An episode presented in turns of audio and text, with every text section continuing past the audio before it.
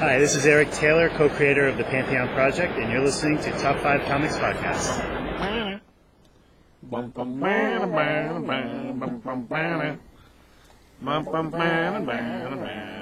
Welcome to Top 5 Comics, people talking about comics, pop culture, and events. Today, coming from the Black Hole Mountains, we have Mike. thought I heard Ross say, "Don't think I won't cut you, man." Am I wrong? He may have. Coming from the mean streets, we have Ross. I don't like to talk about it, Mike. Okay. Coming from your mother's closet, we have Curtis. I don't know how to respond to that. Coming from a small spaceship that was found in the old bedrock past, we have Craig. Hello, dum dums. Trying to keep everything together, we have CBS. Craig, why? Why, Craig, why? All right, so uh, today we're going to go over Star Lord, a legendary Star Lord, number one. Don't forget the adjective, dude. I'm t- trying not to. Rocket Raccoon, number one. Enormous, number one. Superman, number 32. And Scooby Doo Wonder Woman or Scooby Doo Team Up? Scooby Doo team up. Scooby Doo Team Up, number four. Five. Five. Good job. Scooby Doo Team Up, number five. Five's a five. Five's alive. Number five is alive. Johnny Five. Johnny, yes. You're right. No, this is Himbo. You, you stop. you stop in the back. Let's go. Let's go over some news with Ross and the dog pile. only news I really know of that from this week was we saw the crazy picture of Superman in the new Man of Steel movie. You mean the one where it looks like it's raining? Yeah. gloomy. And people are all up in arms about it. Yeah. 'cause Why is it it's so gloomy. gloomy? Oh, Why is it so dark? Boo hoo. Yeah. I did also hear that Batman in that movie is supposed to be older Batman. Yeah, like the Dark Knight Like- Returns Batman. Hmm. Yeah, which is kind of crazy. That'll be good. Hmm. Maybe they'll bring along Grayson. Maybe. I doubt it. No, no. I, the, the costume looks cool. I mean, it does have that, that Dark Knight Frank Miller look to it, but Yeah, I knew they were making the costume look like that, but I didn't know they were planning on actually making Batman be like the older Batman too. Well, Huh. it's- what's his name? Ben Affleck. Ben Affleck. He's not that old. So Yeah. Uh, when you say older, you mean older than Superman? Hmm. Just yeah, Hollywood old. yeah, not Schwarzenegger old. Uh, it's a great monkey movie. I, I, Come see my new hit movie, Jingle All the Way. He's right. It was a hit movie.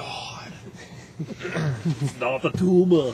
It's supposed to get to the chopper, I thought. Oh, We'll get to the chopper after I tell you it's not a tumor. I'm here, kill me now. awesome. Uh, that's only other news. What about uh, The Finch is taking over Wonder Woman. right? yeah. So Meredith's going to be writing it, and Dave's going to be drawing it. Should be cool. I mean, I guess we'll see how long it can keep up. It- It'd be interesting. I don't know. Have we read anything that she's written before?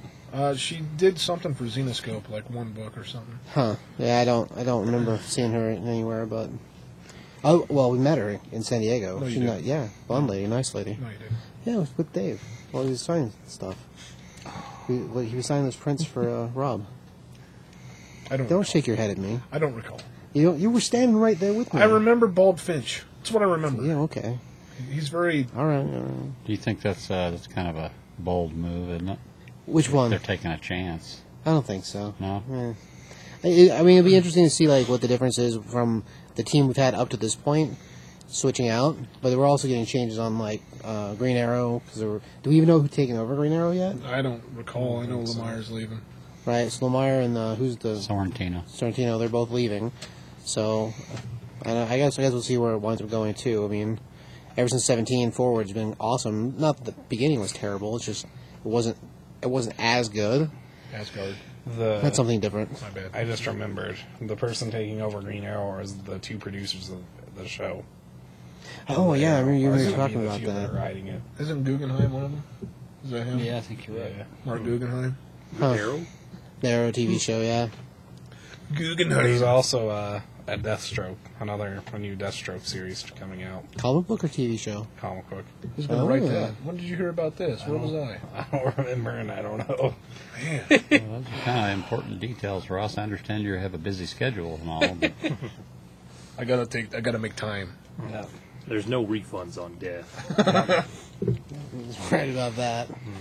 He's right about that. So that's all we have in the, in the news for the comic book world. Yeah, let me let me see who's uh, riding Deathstroke.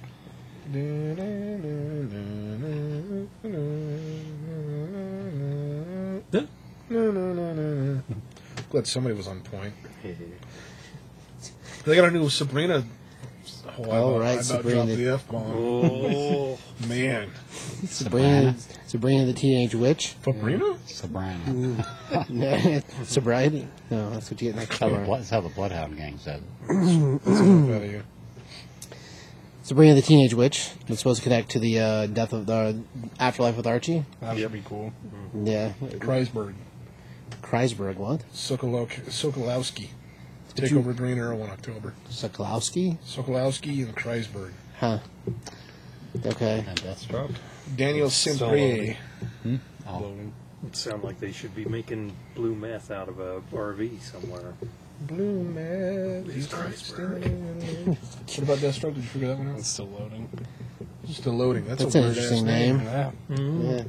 Yeah. It's Still loading. Mr. Blue. I wonder if he has a draw like that. Ooh. You don't understand him half the time, and the words are written that way too. yeah it's just scribbles. I Oh, I am the law. Are you crying? Are you crying? It's something in my eye. Yeah. Being made by writer slash artist Tony S. Daniel. Tony S. Daniels. Seriously? That's awesome. Tony Salvador Daniel? Yep. That's awesome. Who's going to take under over Superman Wonder Woman? Yeah. Good answer. Back Good I don't know. answer. Nay. I, yeah, I have no idea, man. That's Never lay an ace when a two will do. He can't do Maybe they'll, both. maybe they'll end it. Sometimes nothing's a real cool hand. He can't do both. He can't keep. He says like he said that like eight bucks is a good output for him in a year. Eight bucks. Now, if we get one every month, every other month, so I got a Wonder Woman Superman, and you got a Deathstroke, and you got a Wonder Woman Superman. Well, then maybe they're gonna give him some time to build on the Deathstroke, So maybe we got to find out who's taking over Superman Wonder Woman. right? I didn't read anything about it. Everybody's looking at you, Ross. I was looking at you. Well, you shouldn't be looking over here. There you go. Well, Ross has his finger on the pulse of the comic book world. Yep. Roz has got his finger on the flatline pulls of other things. Well, uh, that's their fault, not right. his. I see the assassins have failed. Yep. I never fail. I'm pretty sure it's never retreat is the answer. Never surrender. There you go. That's the one. I'm a very model Well, let's not go there. on belay. All right. Lay on. Belay on. Blade, Down the mountain. Uh, we did get a we got an email. We got a question this week. We Do we? got the yeah. Once again, a return from the tan lantern. Oh yeah. Can I cuss? Uh, No. I'm back, biznitches. Awesome. Okay. Looking forward to whatever madness you post from the Denver Con. Awesome. I came by and said hi. Made a purchase from one of you guys. Very cool. Okay. On to the two questions that I have for you this time. Number one If you had to cut your read list down to two books total, what would they be and why? Do you want to go number two or just discuss this one first? Let's do the first one first. Okay. so go, Steve. Man, if I had to cut it down to two books. Man, at this point, I guess I'd keep Batman. No. Yeah, well, you know, it's, it's Batman. Out of left field. Right. Woo. It's clear across open. Okay. There's, I'm sure there was a word that went with that. I man, I don't know about the second one. Like, I there's a bunch of new stuff that came out this last week. It was really good too. But I, I guess revival would probably be my other one. Like, 'cause I, I like that book a lot too. So If I was only going to read two, it'd be it'd be Batman Revival. Just Batman is so strong as a, as a book in general, and it I don't know, it's Batman. So I don't know. As far as all the other superheroes are concerned, he just rules. And Revival, like every single issue is like what the hell, every single issue, every end, you're, what the f is going on? What does the F stand for? You know what the f stands for? Frankenstein? Yes. What the Frankenstein is going on? You watch your mouth, Mr. Mis- Falcon? Mr. Falcon. Oh, sorry. That doesn't start with an F. That's an M. Well, only if you include the Mister. There's a comet at the end. Whatever. Formal. Falcon, Then it comma, would be Mister. Yeah, Mr. Falcon. Okay, so it doesn't necessarily work that way. You're good. Proceed. Good hell, sir. I already, I'm already there. All right, uh, Mike, what do you got? Well, cheese balls. Do I like to eat? That was my answer. Uh, Batman, of course. Right. Consistent. Always good. We can, end, like you said, as Batman, and, well, I'd have to agree with this- another person in the room because I don't want to make him mad. I'll stay on his good side and say Batman and Robin. Some good stuff coming up. Yeah, that's true. Yeah, it makes it hard with both of them being as good as they are. Ross, Mine took some people by surprise, but No, it didn't. I would say Batman and Robin and Justice League, just because those are the two books that I look forward to the most every month, and both of them are always really good and keep me entertained. And I do like Aquaman, but None I feel of like those are Aquaman. I feel like I get my Aquaman fix pretty good in Justice League. So I can't quit you. uh, this is a good surprise. yeah, Uh, Craig, Oh, I assume it's uh, got to be stuff that's uh, still going on right now, right? well, if you're Not- currently reading it, yes. Not ones I'm living in hope that it will come back. no. No red star. No. Well, if it is Red Star, but but uh, I just uh, I just do uh, more than meets the eye and robots in disguise. Then More than meets the eye. gotta have my space robots. They're Space. gonna take that big trouble in Little China. Oh, Well, that's what happens. I don't think it'll be ongoing. Probably. No, it's four issues. Is it only four? That's what I heard. Uh, I could be making that up too. I think you might, you might make it up. Yeah. Curtis, Right now, Invincible, because that's crazy, it is pretty much crazy town. Yeah. and uh, I'm having trouble with the second one. Either I can't remember. Oh, Batman and Robin. I want to say like the whole s- cosmic line of Marvel, because it's all one giant giant story. No, it doesn't, I doesn't had, work hard, that. I had a hard time Yeah. making my choice there. So push comes to shove, Right. it'll probably be Guardians, Nova, You can't do that. giant book. Yeah. I don't know. Legendary Star Lord is pretty cool too. Yeah. Oh, yeah. I'm interested in that. So I'll, I'll do that. Invincible and Legendary Star Lord. All right. All right, I think that's good. That's good. Good. Good choices. All right. Second part of the question, Curtis, was what? Number two. If you could get rid of any character, Marvel or DC, who would it be, and how would you end him/her? Pretty- Ross, That's a pretty good question. Ross, what do you got? I have no idea yet. I did. Can't come back. I'll Black think about it. Manta. you must Black destroy the Manta. one you love. The credit must card? Destroy Aquaman. I'd get rid of the Joker's daughter. You were in the Joker's How daughter. would you do that? Go back in time with a time machine? Yes. You like that idea? I like time machine options. and a contraceptive. Man, that's a that's a short work of a story. well, he has to build the time machine. Yeah, you make the whole book about building a machine, and it's like, here, here we go. 1.21 gigawatts. Should have brought this with me before, Doc. All But his, but his co-partner is the Joker's daughter. Oh, there's the twist. There, there's the twist. Felicitous jerk That's- was going to say something else. That's Over understandable. a PG show. Right, that's right. I don't even know. Keep no, Curtis, no. I have no idea. All right, we'll give you another chance for for a second later. We made Ross and pick somebody right away. Mike, who you got? Because I know you got somebody, Mike. How do you know? I know. I might be struggling. No. Well, we know that, but you know you have somebody. You- Point, point. Name her? Yeah, that'd be the one. Yeah, that'd be a good idea Wing footed piece of trash. It's He's not arrogant. He's an idiot. He's good that- No, sometimes. he's good sometimes. Not that often. Oh, I know who I would get rid of. Uh oh. Wolverine. You're getting your wish soon. Get rid of him for good. That's not going to happen. Okay, How would you do it? I'll think of something else. I don't know. A kryptonite, Well- um, a kryptonite bullet? It doesn't work that Well, way. name her. I'd, I'd uh, let's see. Throw him in a desert? No. Space madness. Well, I guess we throw him in the desert and feed him to some bears. That'd be all right. Something. Desert I want him to- bears? yeah, sure. Why not? I, I- I want him to suffer. So like Tuscan Raiders. Oh. He's like, there's no way these bears can beat me because of the wings on my feet. And then he looks and the bears have wings on his Well, feet. you'd have to beat the hell out of him first.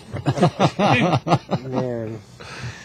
I want him. traveling Uh, packs. I want him You to never know the suffer because I numbers. really don't. I just don't like the guy. oh, Oh. Hawkeye. Hawkeye? Yeah, Clive. I forgot about that book. Okay, hang on. You mean Jeremy Renner, Clive, No, I've never liked Hawkeye. Hawkeye, like the comic book character Yeah, Hawkeye? I've never liked him. Clint? Never liked him. Never liked Clint? No. Really? Yeah. Not at all? How would you? How would you do away with him? A ricochet from one of his arrows. right through the melon.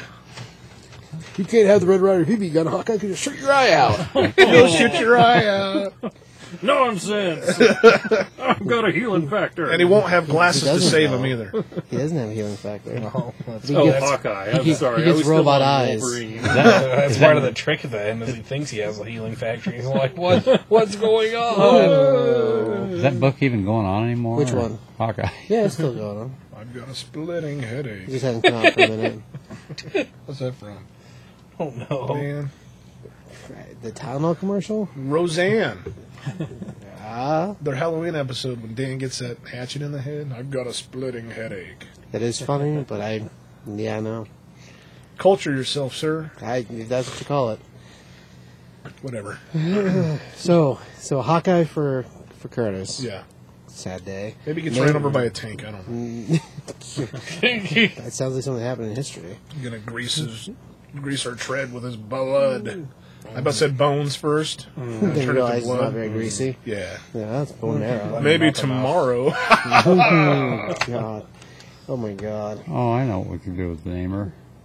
Shove him up Ben Fang Foom's arse and let him suffocate. You don't think he just punched his way out? I mean, no, he's He's- no, he's tough, man. He's already fought the desert bears, Steve. Yeah. okay. So after the He's- desert After Bears, He's the desert weakened. bears. He's weakened. Oh, man, So it'll be a multi-issue arc. the death of Namor. oh my God. First, he gets teleported into the middle of the desert. Oh. He's dying of dehydration. Then he's attacked by bears. but he barely manages to survive the bears. And then, then Van Boom, out of nowhere. Hmm, I really need something to wipe with. What is he doing in the desert? Why is why are the bears in the desert? That's where they live. I'm like, really? F my life. what is this? Wow. Uh, that went that went bad. I really want to picture the desert bears like the Use, he can use him as a Tuscan suppository. Raiders. Get off my lawn! Jeez. Get off my lawn. Oh my God. so you got one, Steve? Well, you know I do. Uh, Craig, go. You go first. No, Just from DC or Marvel? That's what the question that's says. what the question says, but you know. Uh, I don't know. Uh, Casada? He's a, not that's necessarily a character, but there are yeah, so it's a good yeah. I, if it wasn't DC or Marvel, I would say Harada from Harbinger. Oh yeah. I Because of hate Robin. that. agree with Said. He, no, he reminded me of that. I, I would agree with that. That's I- what I read. Yeah, I hate that guy. He's the reason I dropped the title. Right. Harada. So go ahead again. Hmm. Just a character then, uh, huh? Well, we're going with character only so that way no one gets incriminated no evidence against them or Oh, all anything right. else. You know, it's bad mojo. Aquarius. Aquarius. Aquarius. Pretty sure that's a sign, isn't it? Or part of a song. Uh, he's uh, the dude that looks like Jesus. He was uh, uh, Mort of the Month once. Man, I have no idea what he's talking about. bad me either. Maybe Cassandra Nova is what he meant. I don't think man can We'll go with that. Oh, yeah, Cassandra Kane would be a good one to get rid of.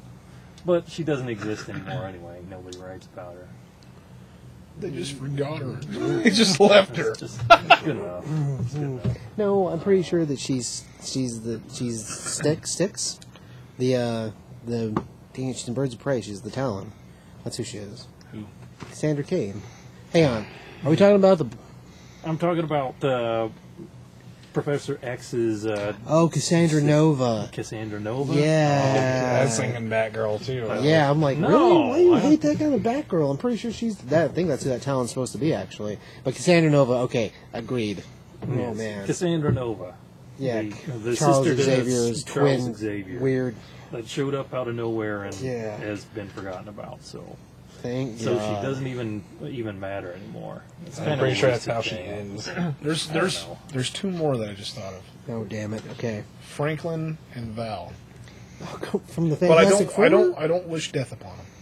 I just want them out of the damn magazines. Well, you're getting your wish when Fantastic Four is ended for the movie. They'll be in the movie too. What doesn't matter because the movie's separate. A spermazoa.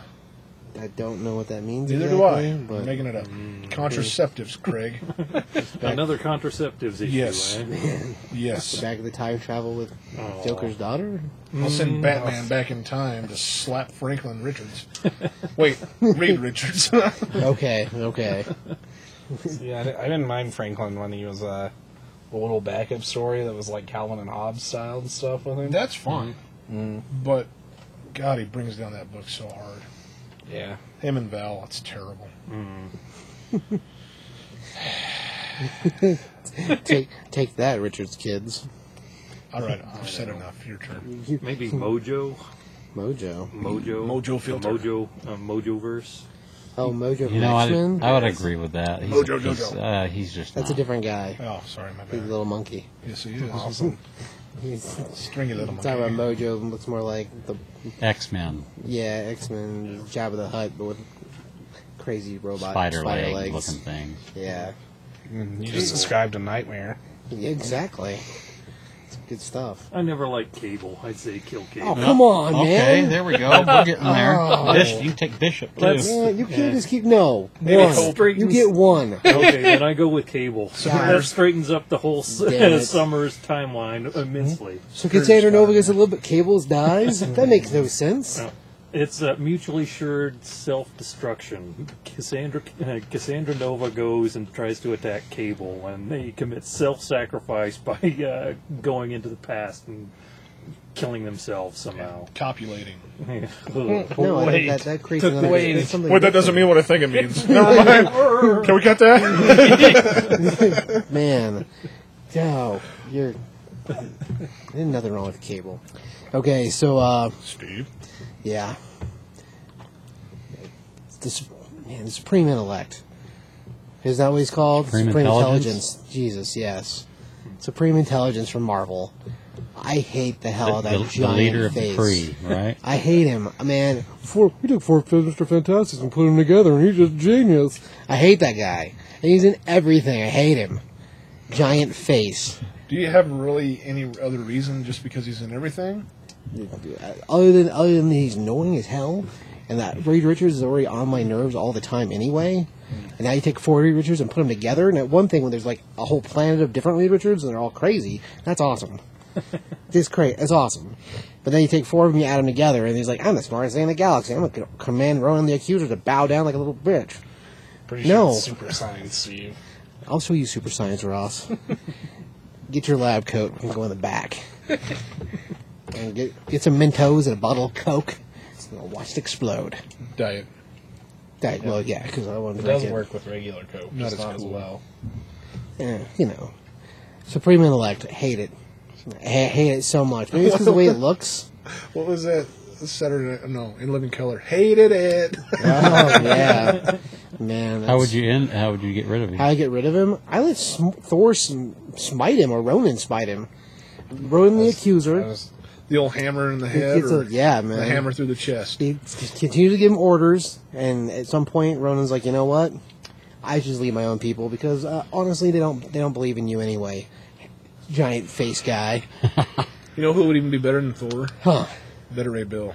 Oh, you know what? Oh, there you go. Okay. Yeah. Epic A horse bite? man. Yeah. so horse I know. horse face Thor teams up with the Rom oh my against the god. Supreme Intelligence. Toaster beam.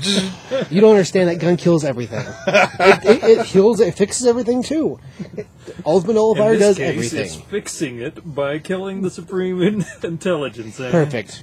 Battery Bill's like, good job, Rom, and they high five and they go out and hang out and do things. I don't know, save the galaxy, kill Starts, Galactus. starts a spin-off book of its own. Uh, you don't. I don't think you Beta understand. Real, uh, Ray Bill. Battery Bill Ron and team Rom up.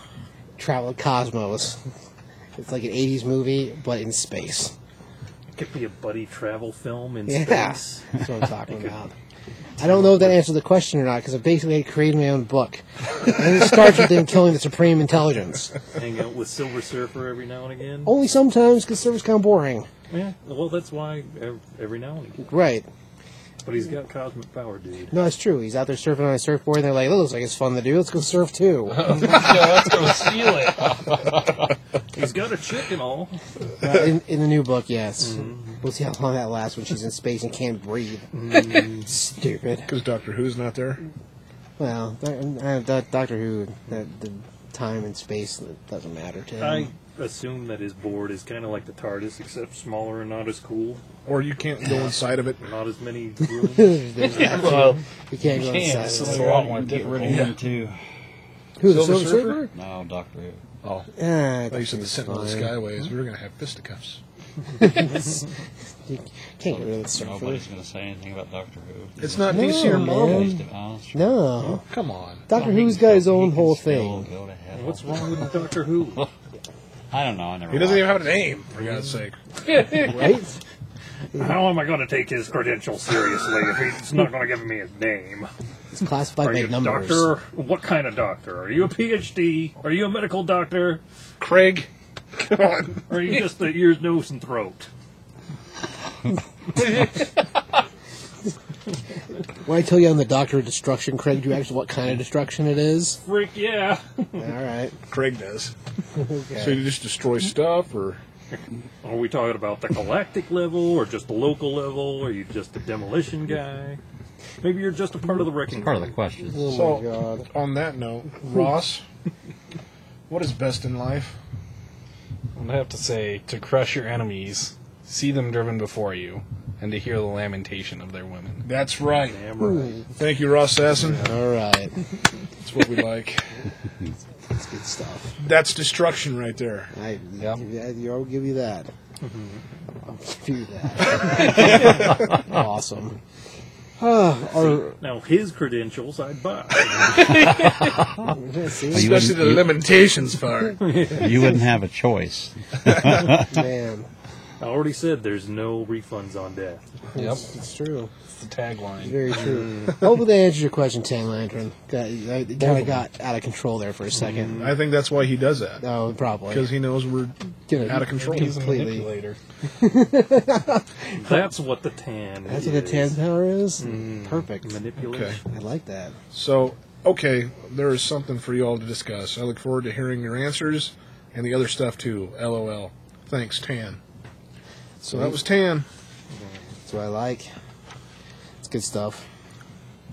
So uh, let's do a couple books, and we got an interview to play at the end of the end of the show. Yeah, Which one are we playing? George's George's Genty. Genty. Yeah, Okay.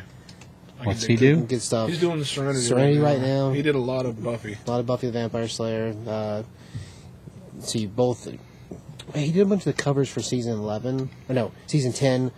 Uh, eleven, I think. I don't know if he did, if he did any interiors for eleven or not, but um, season nine he did a lot of. He's done a whole lot of stuff for Dark Horse. He's done Marvel stuff too, though. He's going to be working on He's also- Futures End. Yeah, he's also going to do Futures in DC. soon. hmm That should be pretty cool. Busy man. And they just had the last issue of uh, Serenity come out last week, and that was awesome. That was awesome. Really, really good. If you like Serenity or Firefly at all, you should really check it out. It was a good, good book.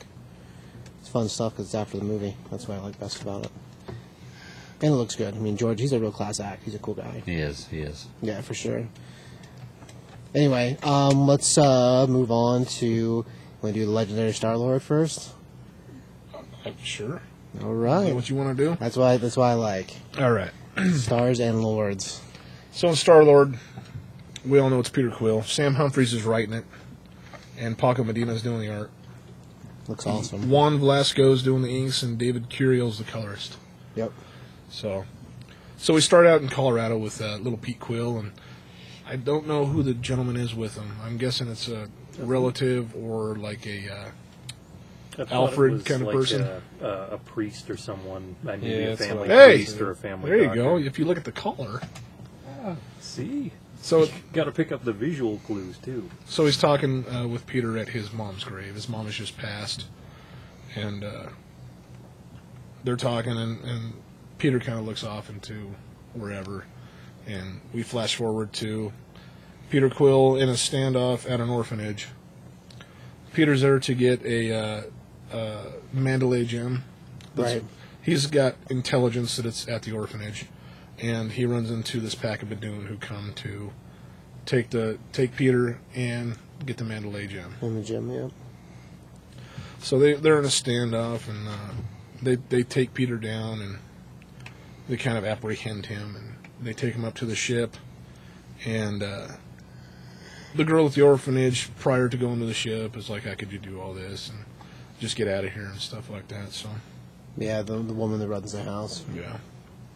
So they're up in the ship now, and um, Peter's been locked in a cage, but he still has his boots, and he's trying to keep them from recognizing or looking at his boots. And evidently, he still has like a holographic communicator. Yeah. The communicator I think was inside the boots. Yeah, I'm not entirely sure where that's where that's at. It's like they only sort of searched him because they took the gun and they made fun of the gun because they couldn't figure out how to make it work. yeah. They said it was like a toy gun to a Right. gunfight or a toy to a gunfight. Which So- is foolish because it's a cool looking gun. Yeah. Yeah. So the Badoon have the gem, and they have Peter. Evidently, Peter's wanted. So It's got a price on his head. Yeah. So Peter's able to Hard to communicate live with a death mark on your head. with uh, Kitty back on Earth.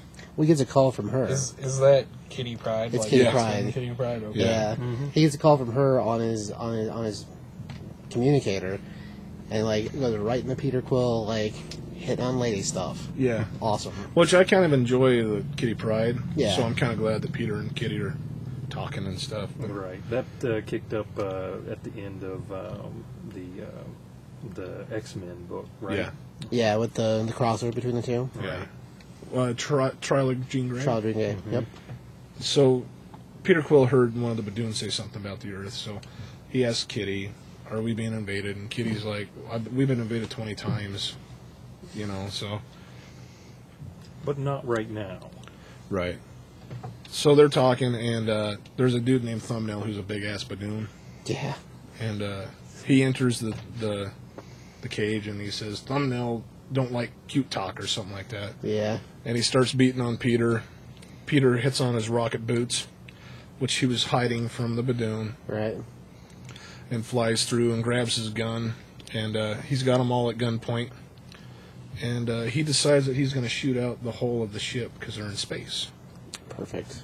So he shoots a big, big hole in the side of the, the spaceship and uh, holds on to the thing, and he sees the Mandalay Bay going, or Mandalay Jim going by, and he grabs the Mandalay Jim and he flies off into space. And as he's flying, his face mask comes. It's going to be like the movie Face Mask. Right. So then we see him again, uh, the, back at the orphanage. Right. Flashback. Or no, he's back. He's back. He's back at the orphanage from the very first encounter with the Badoon. Right.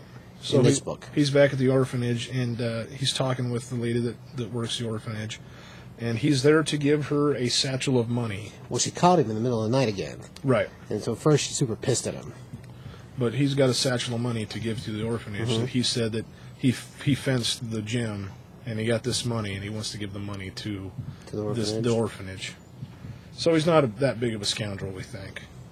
He's a scoundrel with a heart of gold. That's right. Right. So then we flash back to him talking with the priest, and uh, the priest is like, "Yeah, your mother gave her life to save you," and uh, little Pete Quill's like, "I want to make space. Oh, safe. I want to s- make space safe. I think that's what he says. Yeah, Right. Make space a better place. right. So he's already got these delusions that he's going to, and we know from the zero issue that Pete knows that his dad's Jason. Right. So he's going to We- make safe. yeah, we know from the well, his mother died, and the when the Badoom came to basically take him, Right. and then she was killed by them. And he killed the Badoom using the using the gun. And he actually makes a reference to that, like in the middle of the, uh, towards the beginning of the, of the ba- battle. There, you, you you went over it where he talked about I've been killing him, killing Badoon since I was ten. Yeah. Well, that's when the whole thing with his mom dying happened, and he killed the two Badoon that came to get him. But yeah, the zero point one issue has that in there for Guardians. So then we flash back to Pete, who's on his ship, and he's got the Mandalay gem. Right. So evidently he had some extra money saved, and he gave the orphanage that money and kept the Mandalay gem. Well, yeah, he said something about cashing out all of his sa- all of his saved money in order to give him to the give it to the orphanage. Used up his reserves. Yeah, So then we find that Pete w- is going after Thanos. right. So he said something like 12 days, purple potato head, Yeah, and it's going to be him. And then his ship gets stopped. And we flash to who stopped his ship, and it's evidently a lady named Captain Victoria, and she's commander of the Spartex Royal Guard, and the daughter of the former Emperor Jason. So we find out that she's after, uh, she's going to take him into custody because he still has that bounty on his head right. and uh, and Pete's like, daughter of Jason. That means I have a sister, and that's where we end off. Right, which is crazy. Because before this, we had no idea he had any symbolisms whatsoever. I guess it makes enough sense that there would be. Yeah, because his dad's like a womanizer. It seems. Kind of. I mean, he- he- I mean, that all of doesn't a fall sudden from fall his- from the tree. Yeah, he, he impregnated Meredith. Jason did, Right. and then left. All of a sudden, So- it seems like the king is, uh, you know, more of a jerk than he used to be. So Well, I think that whenever J- whenever Jason showed up on Earth, I think the real reason he left Earth was because it would be safer for them, mm-hmm. and him being there would have made things worse. 'cause So it that- would that's what drug- it seemed like. that at was first. referenced in that zero point one issue. Yeah, because it would have drug Earth into the space battle that was going on, and Earth wasn't ready for that. Not that Earth is ready now, really, but at this point, there's not any way to keep them away from it. and They were already kind of in it. But yeah, I don't, I don't think initially that that he was just trying to be scumbag. But I mean, think about how. I mean, they're all they're all Han Solo, so Han Solo likes the ladies. Right. Oh, and we also find he, that ha- uh, he seems to have his reasons, is what I'm saying. But at the same time, the door's already open, and Right. it seems like he's trying to shut the door after the horse has already left. It's, it's an odd analogy, knowing a lot of horses, but yes, you're right. we also find that uh, Pete's gun does work, but it's got to be him or his family. Right. right. So the Badoon, Badoon couldn't figure it out. So when he gets his gun, it does start working. I didn't know if that was like a, a previous thing that Yeah. we knew about or if that Yeah, was like his gun's changed. Little bit. It used to be like a shotgun looking gun. Just the way it's shaped. I mean, it's still. It's been an elemental gun for a while, but the way it looks is different. Now. Yeah. Like, just the design for it. And the whole thing with only working for him with his bloodline, that's been a thing for a minute, too. Because it was his dad's gun. Yep. so, At least since the the zero issue or the zero point one issue or whatever they called it, it's been code locked to him. Yeah. right. I The want to family say I line, want to say it was right. before that, but I, I don't. In all honesty, I don't remember the '70s stuff if that was part of it or not. I remember he had the elemental gun, but I don't remember if it was ever like something that was coded to his bloodline, or I don't think they thought about that kind of stuff back then. Who was the Star Lord back then? Nobody cared. That's why they canceled his issues. Oh, he ran for a while, and then the gardens happened. It's not very nice. anyway, good, good, good book. It was a good book. Uh, Courage, you want to give a score? We all know that I'm a big cosmic guy, so that's no secret. Right. And this falls right in there. I'm going to give it uh, probably a four. Okay. It's very enjoyable. Um, like I said, it was one of the books of the two that I would keep Right. right now, and that's starting off strong. So, and I like Sam Humphries. He kind of had a hiccup with X Force, but he's done some good work. Oh, and Our Love Is Real. Also weird, yes. I forget those. Bring forward the good. Right. And uh, yeah, we'll give it a four. I like Paco too. He used to do some Nova stuff. Medina. Yeah. Yeah. Ms. Ross? I'd probably give it a three and a half. Uh, I don't know a whole lot about any of the Cosmic Marvel stuff, but it, it was definitely a good read. It was fun and exciting. It's about all you could ask for, I think. right? Mr. Mike? I'd give it a four. That's my man. It's Guardian stuff. I mean, how can you go wrong? Right. Star Lord's a cool character. And I always think always take more. Right, and we're we liked him before it all got popular too. So Right. It just kind of brings it back home that hey, our characters have their own books now, Right. so that's pretty cool. Hopefully it leads. I don't know. I, the movies never really bring anybody to the books. I don't think. Not really. They want to pretend like it does, but uh, like one in I don't know three thousand people maybe, and that's all fine and well. But all it really does is show that there's so many characters that none of these people know about. Right. So maybe that'll make a big difference with this one because it's very off the page as far as movies are concerned. Uh, Craig, So, yeah, I'd give it a four two, for sure. It's a good starting off point for somebody who hasn't um, who hasn't been following Guardians from the gal- of the Galaxy since the beginning, and uh, Right. it uh, tells you everything you need to know about this character right there. You don't have to go digging for anything if you to understand the story. right? It's the truth. And it would actually be a good standalone story if it wasn't for like the last two pages where they shovel in the next development, you know, for the for the next issue. Uh, That's a really good point. If they Yeah, if they hadn't introduced uh, the sister, it would have been like, hey, I would be cool with this as a standalone issue story adventure. like a one shot. And tells me exactly what uh, what Star Lord is and what he does. It's true because you go from him being a kid and laying out his mother, uh, him being a scoundrel, Right. still in a gym, and him redeeming himself. Right. So I think they're filling in some of the blanks. yeah, redeeming himself and then showing that he still is a scoundrel. Right? So I think that's how a lot of first issues should aim to be, I think. right. Right. Let you know what you're working with, but don't make it so much set up the entire time that you, it's boring. yeah, because if that was just a full issue of him talking at the grave with his priest or pastor, Yeah. you know what I mean? Wouldn't, wouldn't make for a dull, We dull book. Yeah. we know he's not above you know bending the law or you know, you know breaking the rules or whatever but we know he's not a bad guy he's uh, he's a hero Very Han Solo-ish. very Yeah. Han Solo. Yeah, that's the way, that's the way I described the- all those characters. Yeah. Um. I- Yeah, I give it a four too. It it was, it was, it was really good. Like it was a real fun read, and as far as like setup is concerned, like I, I just like the way they. Man, that's a really good description about it being like a good standalone book because it really is. I didn't think about it that way before, but it really c- pretty much is. It's it's like a I, I don't know. It's a really good write up for like an issue because it even connects with the rest of the characters in the world without dragging you through the mud with it. You know, like the whole Kitty Pride thing is kind of out of the blue, but Yeah. at the same time, it's not something that you felt like, man, I must have I missed like eighty books to be okay. For instance, I didn't know that was Kitty Pride. Right. I, I, it could have just been a random girl and it would have been fine. Would you Right. like to know her? Ross? Huh? Would, would you like to know her? Yeah, yes, yes, Mike. Okay. Just checking. I'm just asking. Just trying to, you know, fishing does- for information. he's If pretty by, if by no you mean take care of, I think by take care I of don't you mean, mean like that. take care of, take care of. Not, I not, mean, that, like, that they I'm couldn't. gonna care for you, baby. no, take care of, take care of. All right. All of the above. That's right. like thumbnail. thumbnail don't like cute talk. Well, we're talking about that. We're talking about the lamentation part. yeah. The lamentations of the women. That's- anyway, okay, so th- there's a really funny part in there where she's talking to Peter Quill, and Peter she's she's Peter asks what she's been doing, and the way she's dressed. The, oh, you've all read the book, you know what's going on. She's sitting in her bed and she's wearing like pajamas, sort of. And she's like, "I've been grading tests." He's like, "What are you doing?" "I've been grading tests." And he's like, "Is that all you're doing?" And she's like, "Uh, yeah."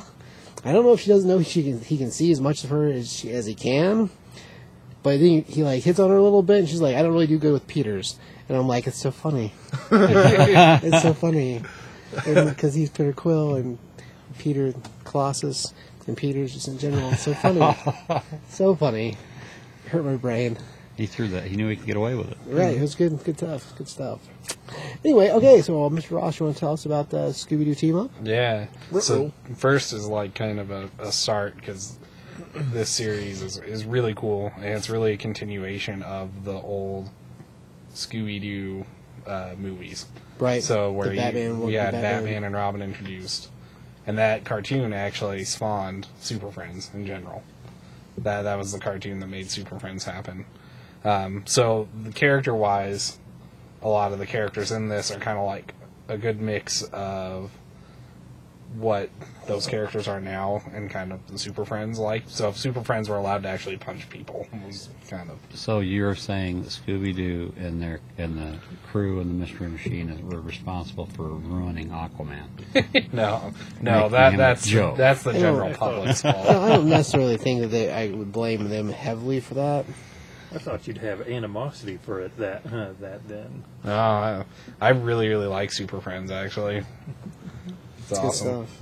But, uh, so you, we get started with Scooby Doo team up here, and, and so far, Scooby's mainly been teaming up with Batman and Robin. Right. And this is kind of one of your first breakaways from that. Uh, we had an issue with the Teen Titans Go, which was pretty funny last issue. Right. Um, but this is kind of more back to their regular universe they kind of been in. Uh, you open up to Paradise Island, and it's immediately obvious that it's old school Wonder Woman because they're all riding kangaroos, Right. which is way cool. Um, and you see that Daphne and Velma are kind of undergoing Amazon training. And, uh, Why not? yeah, well, they're there, might as well, right? Right. When in Themyscira. and you find out that these crazy Greek monsters have been appearing, and to the Amazons, it's like, well, Greek monsters aren't that crazy, but the crazy part is every time they beat them, monsters just disappear. So uh, Minotaur shows up first, Right. and Daphne and Velma figure out a way to trick the Minotaur into going for a red cape, like bullfighting, right? Mm-hmm. Like a matador. Yeah, and they they trap the Minotaur, and Wonder Woman's like, "Well, I'll take care of this from here." And they pull it up, and no one's there. And when they question them, when they question Wonder Woman about that, you find out that this has been happening a lot, and this is why we called the Scooby Doo people here because it's kind of their expertise. Dealing with mystery. Yeah. Mm-hmm. Oh. Yep. Yeah, that's beyond brute strength. Yep. and you find out that uh, Wonder Woman wanted Batman to be there, but because uh, of it being uh, Old Themyscira- school rules. Yeah, and being on Themyscira, Batman couldn't be there because apparently the rules are if a man's feet touches the ground, the Amazons lose their power and immortality. That is that is very old school rules. Yeah. I think that's cool. I'm not saying it's not. Yeah, I'm it is- just saying it's, it's not. pretty- It's not the truth in current continuity. It's pretty, it's, it makes interesting stories to kind of work around, I think. Right. Um, and so learning that, you kind of see Shaggy and Scooby and Fred all sitting in the invisible jet because they can't touch the ground. um, uh, Shaggy, or yeah, I think it's Shaggy makes a good point of Scooby Doo's not really a man; he's a dog, so he can go do whatever he wants. so Scooby Doo goes to join the girls in their adventures. Scooby Doo and his adventures. Yep. Would be a good book. Yeah. And so after they after they stop the Minotaur, they kind of decide that the girls need to meet up with the guys to kind of discuss the mystery and because even though it seems like they probably won't do much, they say five heads is better than three. Right. What's what's a funny? I, I tell that uh, uh, s- how do you say it? Cerberus. Yeah, pretty good. Three-headed dog. Five heads are better than three. Tell Cerberus that, because he's a three-headed dog. Yep. And they uh, they all meet up at the invisible jet, and it's kind of funny because you have uh, Nubia, who's one of the Amaz- Amazonian women there. Right. He's like immediately against uh, Shaggy mainly. He's like, "Oh, why'd you bring him here? He's the most worthless thing there ever was." Um, Yeah. Yeah, she says, uh, "Such cowardice is this what we can expect from all men?" And Which you yeah pick out the weakest one if you're gonna throw rocks. yeah, exactly. you know what I mean? Um, and as they're discussing, a Cyclops shows up behind them and starts attacking. And they make the make the joke, uh, or they make the comment of, "Be careful, because Cyclops likes to eat people." And of Yeah, humans? Yeah. And so that immediately sets uh, Scooby and Shaggy and all of them off, and they start running away.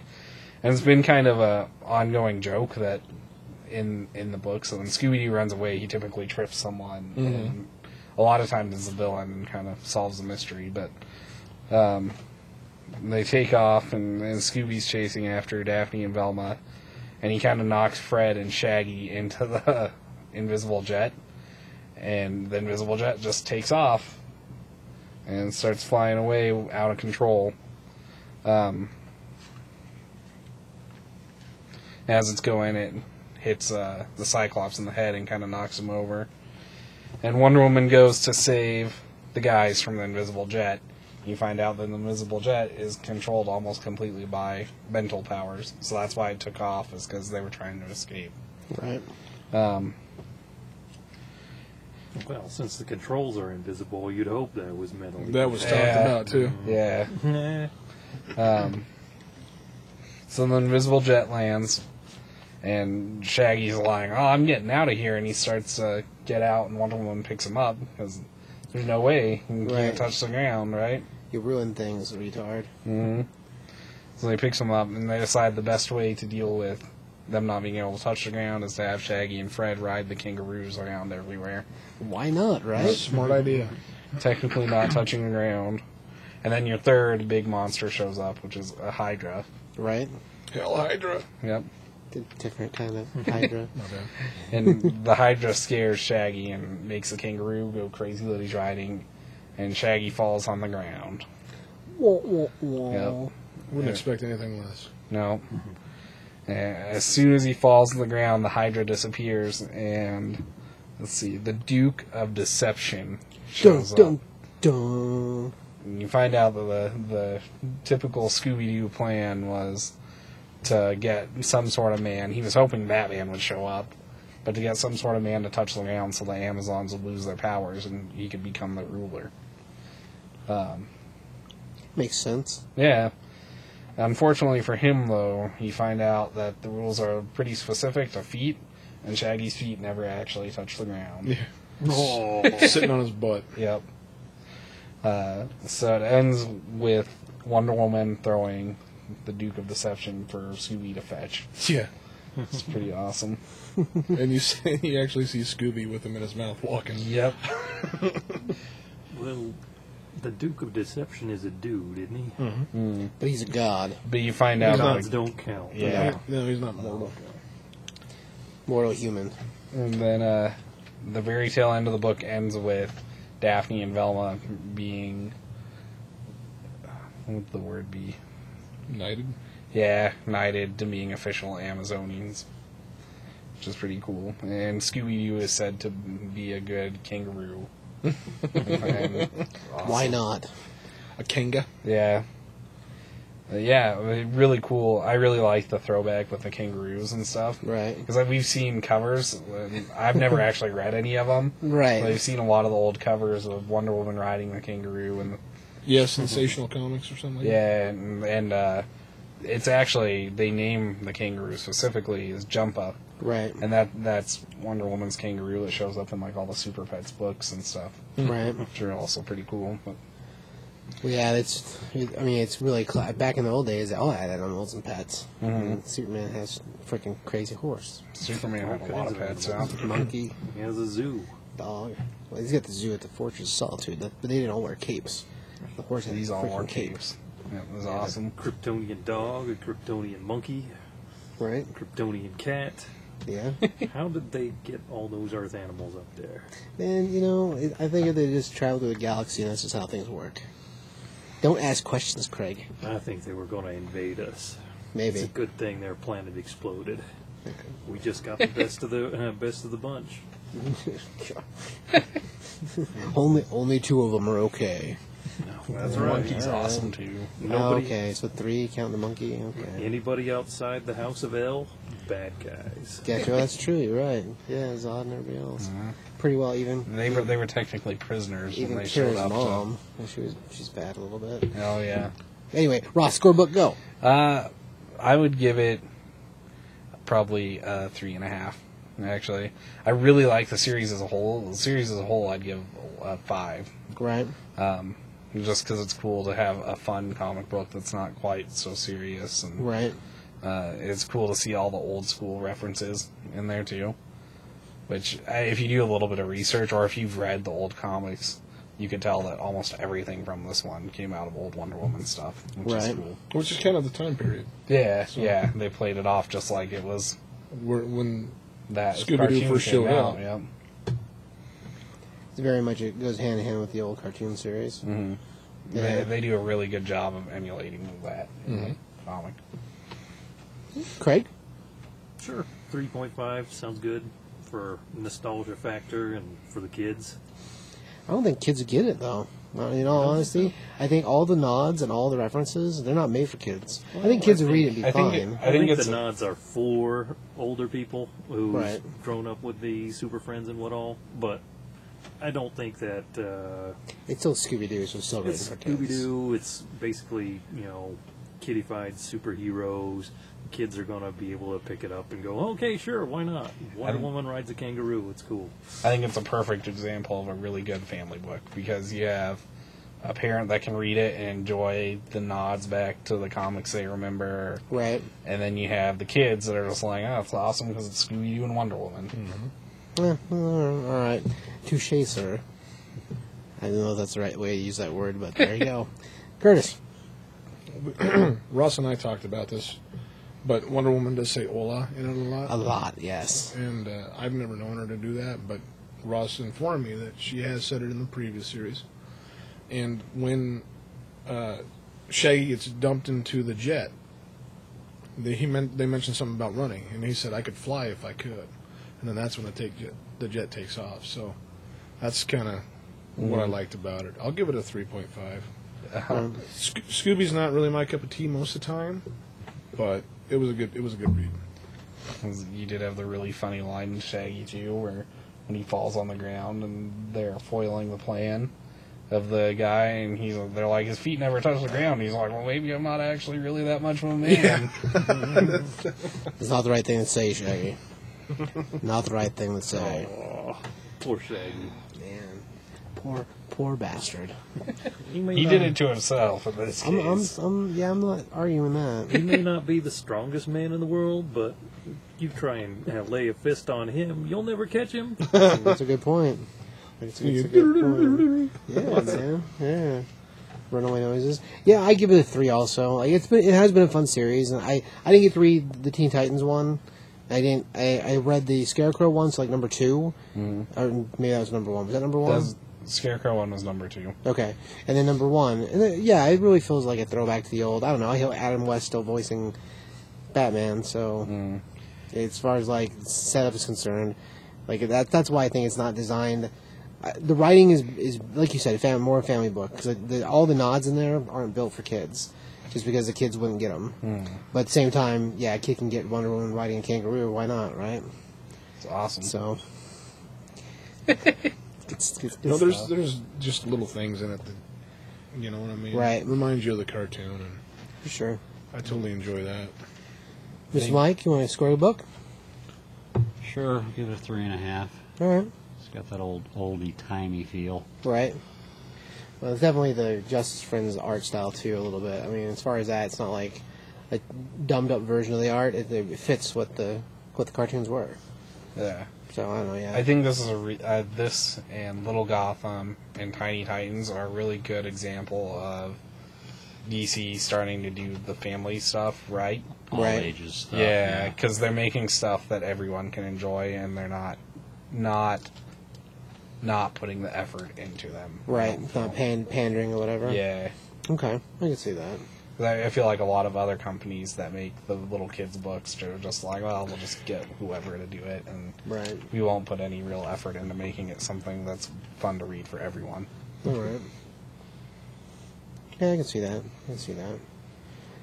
All right. Uh, let's move on to Enormous, number one.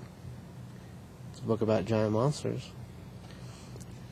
Those are always fun. That's true.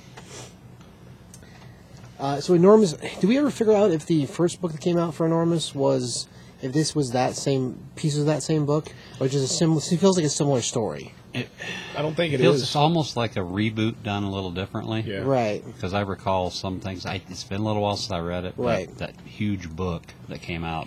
Yeah, the what, first a couple one was years ago. yeah, it was like maybe a year and a half. Yeah, it was a little bit different. In that book, they had the big praying mantis monster. if Yeah, I and the recall. bat. This one previews that in the end. So Yeah, And then I remember in the, in the other book, the mom yeah. I think it unfolds thing was a different- little. It was a little a little different. bit. But I think the cool thing about this, I mean, a couple a couple podcasts back, we mentioned uh, looking t- tell, telling people to look up Enormous on uh, YouTube to see the the, the and the video series, the, the mid- or what, what they call it, and the uh, web shows. Right. Um, I don't know if they dropped another one of those yet or not. It was kind of. It was interesting. Yeah. The way they did it was pretty cool. Right, and I don't. I'm not exactly sure how the two things fit together. I think they're just in the same world. Right. maybe this show's a little farther along because this is very much the beginning of the problem. It's like well, so when we open up the book, we I mean, in the art's fantastic. Yeah, because the other book, the problem was already. It, it was, already there. Yeah. So this might m- maybe it's reboot. Um, either way, it was definitely an exciting book. I mean, it, it- it gets to it quick. Um, the first when we first open up, we're dealing with these with these three guys, uh, Spanish Spanish men, and they're digging. They're going around this cave, and uh, inside the cave, we've got crazy uh, crazy tendrils or uh, like living plant type things. What do they say, Curtis? no dice mamá. Right. No DC Mama. Uh, There's some English in there too, whatever. Yeah, they go back from Spanish to English. Kind of, but kind of between. nobody understands the English, so you might as Right. well just say it in Spanish. Right. Right, exactly. Anyway, so uh, the three uh, three gentlemen wind up. Uh, well, the the father fi- the father figure, I guess, is the father. I don't know if he's supposed to be their dad or not, but uh, he winds up getting attacked by the by by the uh, growth, and then uh, eventually ripped in half, which is pretty hardcore. And then uh, both the boys try to escape, and uh, one of them is like almost drawn to it, like it. it I don't know if it's messing with his head or if he just was so enamored by it, but he winds up kind of merging with it. Uh, ultimately, he winds up dead. But it's almost like the the the plan itself merged with him a little bit. And they talk about that a little bit later on whenever we got the government guys going over things. Um, but anyway, we cut pretty quick from that to uh, God, what's her name? Uh, is it Isabel or is it? Ellen. Ellen running on the si- running along the beach, and we see you know, that the while she's running, she's listening to, I guess, I guess an iPod is what it looks like, but it's a radio show playing. It's talking about uh, how a body, how a giant, a giant animal or a giant, what do they call Wasn't it a it? squid of some kind? Uh-huh. Yeah, like a giant squid washed up on the s- on the seashore, and they're not entirely sure if it's this ancient type of squid or if it's something else. Humble. Yeah, humble. Yeah, and uh, as she's running, she comes across a uh, ship that's overturned on the beach. Initially, she's like, "Huh, a drunken sailor," but it's like it's way overturned, and there's a giant hole in the bottom of it. And of course, she's investigative, just like the guys from s- from Mexico. Which you think once you saw it tipped over like that, you know, you, you might I don't know, might not mess with it. But uh, yeah, she goes and investigates, and in the, in the investigating, she finds a very similar looking thing to the previous uh, guys who were m- mutated into the uh, plant. Uh, she anyway, she snaps a couple photos of it, and she gets the hell out of there. We cut pretty quick from that to the White House, and we're dealing with the president, and the president's looking at a batch of pictures of these guys with these crazy purple growths on them, and he's talking to some scientist types that are trying to tell him that. Uh, there's only one of them still. One of the victims are still alive, but they found multiple victims dead in a, random different places, and they're pretty sure it's some type of. He, he wants to know if it's like a terrorist attack or if it's a what exactly it is. And they tell him well, it's a biological thing, but it's almost like a like a like a parasite that got out of control because it's almost like they attached the people to become a conduit for it Um, anyway, we we go through that a little bit. There's more science talk in there, and it, interesting stuff. But then we cut from there to a cemetery, and uh, we're back with uh, it's not what's her name again? Ellen. Ellen. God, how can I not remember that? Anyway, we're back with Ellen, and uh, she's at a, at a gravestone. It turns out to be her father's, and she's there with what I assume is her girlfriend. And they're talking about how they never found his body, and the only thing that they found was his pocket watch, which he never uh, used, but he cared about it a lot. So like a gold style pocket watch. anyway, the two of them decide that, or she, the one tells the other one, "We need to leave. We gotta get to school." Uh, and the basically, I get, I get the idea. They didn't really say what the other girl's job is, but I get the idea that she's a teacher at the school, and that uh, she's about to start working at the same school. Also, is what I what I gather from the little bit that they talk about it. They don't really say it, but that's basically what they're talking about. Anyway, so the two of them leave. Uh, as they're driving, we come into this huge backup of cars and we see that part of the city's on fire and a jet flies above them like a fighter like an f-16 type and uh, all of a sudden they start launching missiles into the city so both the girls are freaking out and the radio is saying uh, the radio is playing uh, that there's an attack happening in the city and uh, they want everybody to stay out or not stay out of the city but it's, uh, what, what, what happens when they send out the signal the service warning is basically taking over the radio stations, and all of a sudden, um, the other girl, who I think, what's the what's the girlfriend's name? It's an M name. Can't remember. Yeah, I don't remember either. Anyway, she gets a call. She's like, "It's a school. I have to take this. Turn down the radio." And so it, the school's calling them, and their school's trying to evacuate. And uh, she's like, "Well, we're good. we'll get there as soon as we can. We're stuck in a traffic jam." And about that time, um, Isabel, hang on, Ellen, Ellen. Ellen, man, Ellen decides she needs to go find her mother, and uh, she gets out of the car and basically starts to, to walk. And uh, the other girl is like, "What are you doing? You're, you're being crazy." And she's like, "No, no, this is the exit. This is nearest my mom's house. My mom needs my help too. She she's just like the kids. You, you need to get to the kids. I need to get to my mom because my mom's defenseless, just like them." And she makes some. The girlfriend makes a comment about seeing your mom and dad in the same day. Uh, maybe not the best thing in the world. And she's like, "Well, my mom probably won't even recognize me." And uh, that's pretty much where we leave that. And of course, there's a couple more explosions, and you can't really tell if, what the planes are firing at.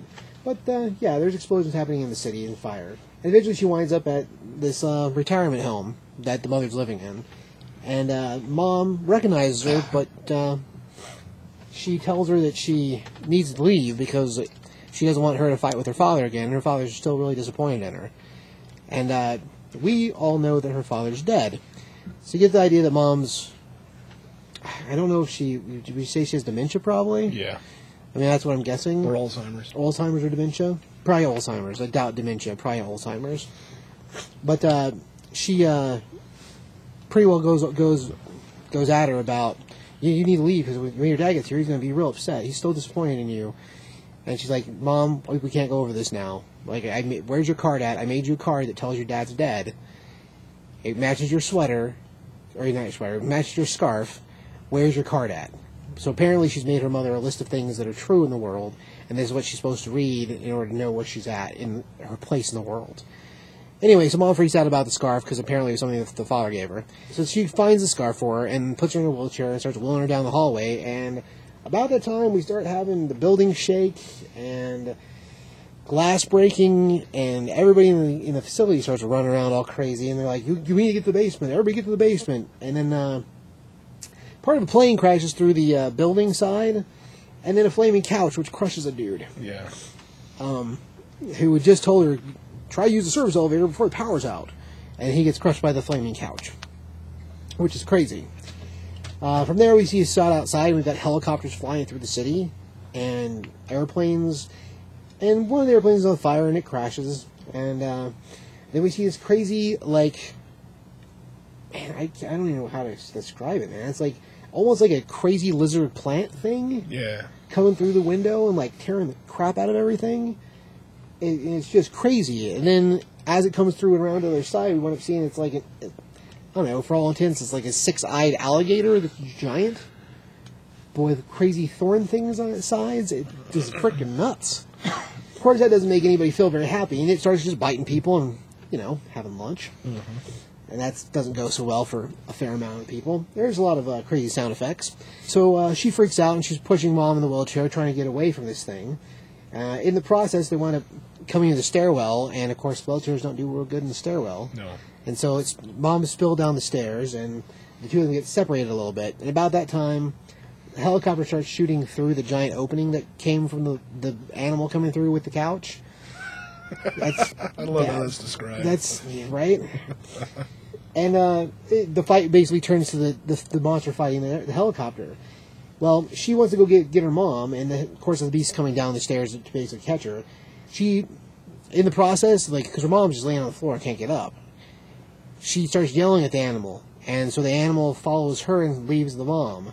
So it basically chases her around the edge of the building, and she's like, "Oh, as long as I get back around to mom, she'll be fine. She's got to keep following me so I can ditch it, and I'll get back to her.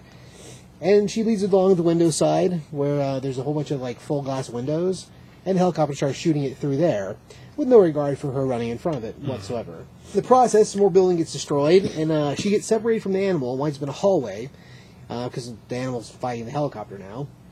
And so she climbs around out to a, a uh, fire escape and is using the fire escape to come around the other side of the building and get back in. Now the uh, helicopters come around that side of the building, and the crazy alligator thing with the eight eyes comes through the side of the building, intentionally after the helicopter, and then bites the, the tail rotor off the back of it. It pretty well sends it to its death and uh, it tears off a whole lot of the uh, fire escape that she's on, and almost sends her to her death. All of a sudden, as she's following, she you see her get grabbed by somebody, and she's grabbed by her mother, who apparently decided to follow her after she saw the daughter run and the beast follow her. The mother just followed her, so she just happened to be in the right place at the right time. Which, I- in all, all intents, it's hard to say if maybe she had a moment of clarity and she's not as super bad off if she's thinking straight, or if it's just like a random mother strength kind of thing, which I, they they allude to it being like a, a mother's strength type thing in the hallway where she's like, "Oh, I just have the strength to take care of you because you're my kid." Just before all this started happening, apparently Ellen's got a sister, and the sister didn't disappoint Dad, and uh, Mother started thinking that she was the sister.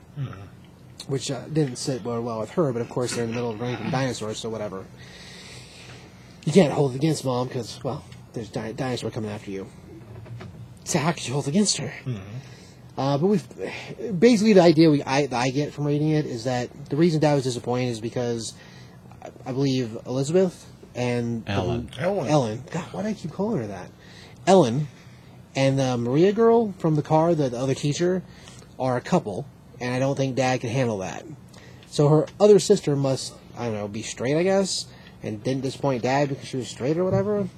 Anyway, um, but she's still, you know, it's her mom, so she doesn't want anything to happen to her. Anyhow, so uh, in the process of uh, getting back into the building, um, she's her gets mother down the stairs, and they come down to the like, like the foreground or the f- like ma- not the bottom level, not the basement, but like what would probably be your main floor. There's some firemen there. There's fireman, fire lady, and some other like emergency type people. And she tells them she needs she needs a, she needs a wheelchair for her mom, and that the the fireman's like, well, there's a wheelchair on this on the floor above this floor. I remember seeing it, but it's too dangerous to go up there. You can't go up there. And he gets a call. And he's like, I have to take this call. It's super important. You need to get to the basement. And so she's basically walking and carrying mom, uh, for all intents. And she, tell she, they come into a hallway, and mom's like, "I need a rest. I, I gotta sit down." And so she's like, "You sit here, mom. I'll go see if I can find you something." So she's searching around, finds a wheelchair, and it's like jackpot. Um, comes back, and about that time, um, our crazy alligator that was fighting the helicopter earlier, it smashes through the wall, which is not good because mom is there, and mom at this point can't get up, and she tries to run, but that turns into a bloody mess. Yeah, mom- A really, really bad bloody mess. mom, mom's done. Yeah. She, yeah. She alligator food. Um, and uh, at, at that point, she comes around the hallway and sees the giant gape in the wall, and she she's calling for her mother because she hopes that she's okay. And uh, that's where the book basically ends: is her staring out the open hole in the wall where her mom just was. And that's end of book one. So it's like middle of crazy dinosaur attack, and like it's just, it's crazy. Like it just like it really gets to it, and the art is fantastic. Very super detailed. Oh man, yeah, very. Like it, the art, art is fantastic. It's just so crazy. Like, I- it's, uh, it's very much being in the middle of a dino, or bit like a middle Godzilla film. It's it, very cinematic. Yeah, the way it moves is very cinematic, especially the last half of the book. 'Cause, like the chase sequence, you re- it's like you're following storyboards because they're they're like scene by scene. She's like, I gotta get around the building, and all that's graphed like as if it was a movie. It really is. It really is cinematic. Um, good stuff, man. Uh, I uh, score wise, at, the, at least for this issue, I give it a three and a half. I don't remember. I remember thinking the event- the, uh, the original enormous book. The art was awesome inside of it. I don't remember what the story was. I, I remember reading part of it. I don't think I, I don't think I read all of it. I read part of it. It was good. It- it I looked remember it being fantastic. good. I enjoyed it. So I don't know if this. It, I guess I'd have to go try to see if I can find a copy of it to figure out if this is a continuation of that or retelling of that. But either way, I don't feel like I'm missing anything, like at all. And it's yeah, it, it's awesome. Can you remember mom or daughter in that book? I do remember Yeah. the, the, I do remember mom dying, but it feels like mom died like super fast. Yeah. Like oh. there was no Yeah, yeah, there wasn't any of the. all the talk, talking between them and her having dementia and like She was just She wheel- was like, like an she was old just lady. wheeling her out, and something came and got her done. yeah. So I don't. I don't- recall, yeah. Right. Yeah. That's that's the best I can remember of it too. I don't.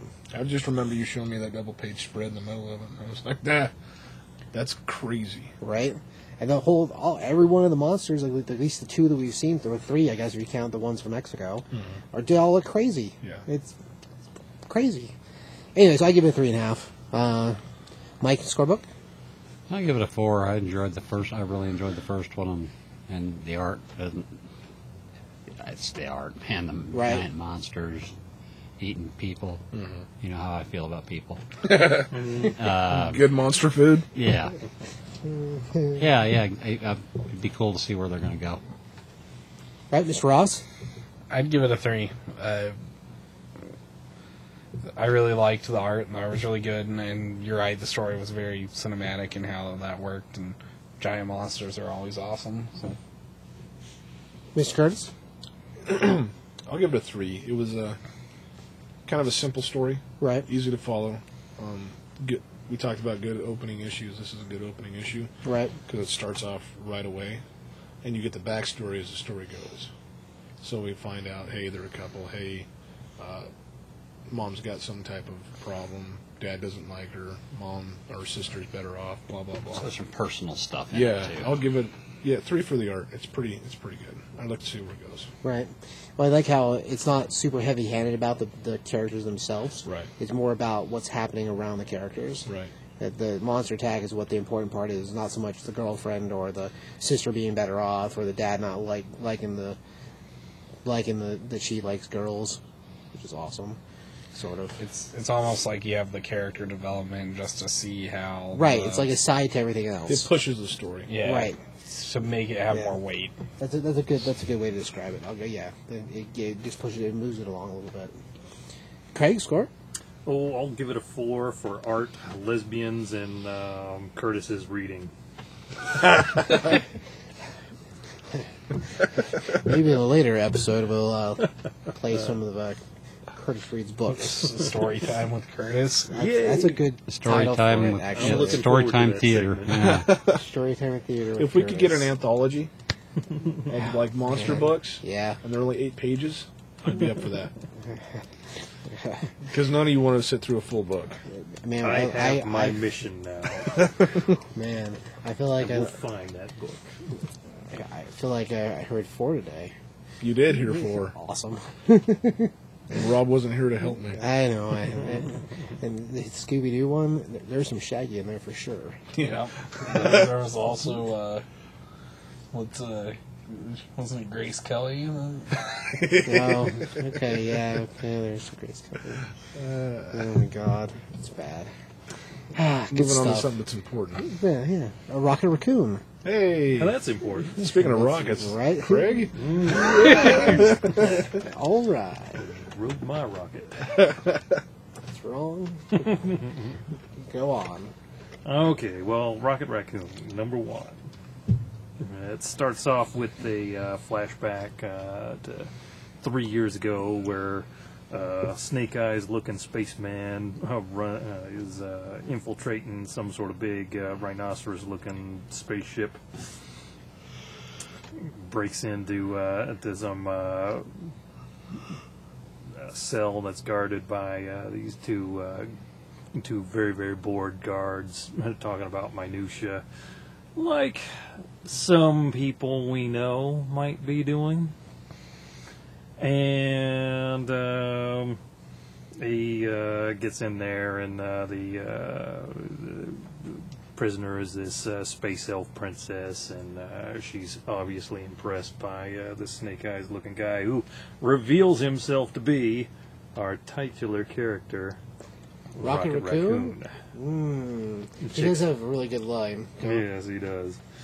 Uh, never impressed unless they see the tail. Awesome. It is she says- quite impressive. Smoochy, smoochy. Smooches time, which gets dropped immediately uh, to the present, where he's taken an out, uh, taken out as uh, latest toddy to a uh, wrestling match, which is a nice little uh, spread page. Right. with uh, with uh, Groot and uh, some sort of uh, blob monster.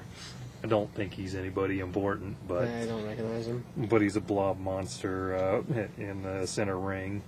Yeah, wrestling match. That's not- I don't know. d- Is Groot ever wrestled before, or is that new to this? But Groot has a rich outer life A with- history. when he's not with when he's not with the uh, uh, Guardians.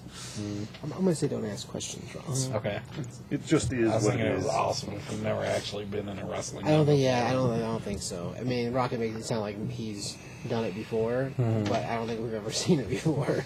It's awesome. Right.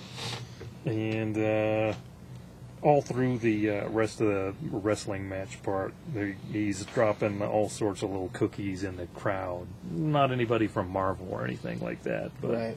I noticed there's uh, guys in there, like Earthworm Jim is in there. Yeah, there's a fair amount hidden in there. But if you care about such things, you'll find all sorts of weird little uh, things in there. Looks like uh, they're doing intergalactic, uh, intergalactic no hold barred wrestling. So, well, Pretty much, yeah. maybe uh, maybe Ben Grimm will show up later. Who knows? God. If that part continues, maybe. But uh, but uh, the latest hottie is not uh, is not very impressed and uh, is uh, indicating that she'd like to uh, maybe go somewhere a little more private. But you know, Rocket, he's such a bro. He's not gonna have this. He's gonna he's gonna check out this thing, hang out with his buddy Groot, uh, Groot and give him some uh, luck. You know. As I say, he's Groot's lucky rabbit foot. Mm-hmm. yeah, Not a rabbit. but not a rabbit. But not a rabbit, of course. right. Well, he's confident that uh, Groot's going to win, but uh, it takes a turn for the worse here, as his date does. I think she's a jinx, Oh yeah, for sure. Mm-hmm. but uh, but uh, s- uh, when they get uh, caught on the kiss cam, uh, all of a sudden, uh, all of a sudden, Rocket's uh, picture shows up on uh, wanted alerts. And from then on, it turns into a pretty cool uh, little chase uh, chase scene for the Mm-hmm. rest of the book, Right. where he's trying to uh, trying to get away from him and not understanding what he's wanted for because he's a lawful, upstanding uh, rodent for the most part. For the most part, yeah. He, he knows he's dropped the ball a few times, but he didn't.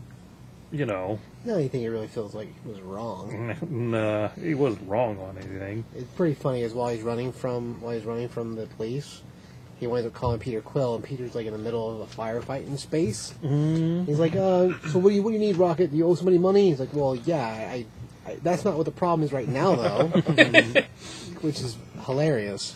It, it tells him how he's running through a a, dr- a drain for sewers. Sewer Right. pipe. Sewer pipe. That's a cl- good way of putting it. Clean, Right. clean way. Yeah, they're both in uh, parallel chase scenes going on, having this conversation, and it's not any real big deal. This happens all the time. and I kind of thought, since I read this one first, that it was going to tie into the legendary, uh, Oh, it's a legendary Star Lord. Uh, like when I picked that, That one would up, have it been was really going to funny be if like, it would have done that. Yeah. all right, you got this parallel conversation because. Not yet, at any rate. Yeah, but maybe hind- later. hindsight is twenty twenty. That that would have been, that would've been funny.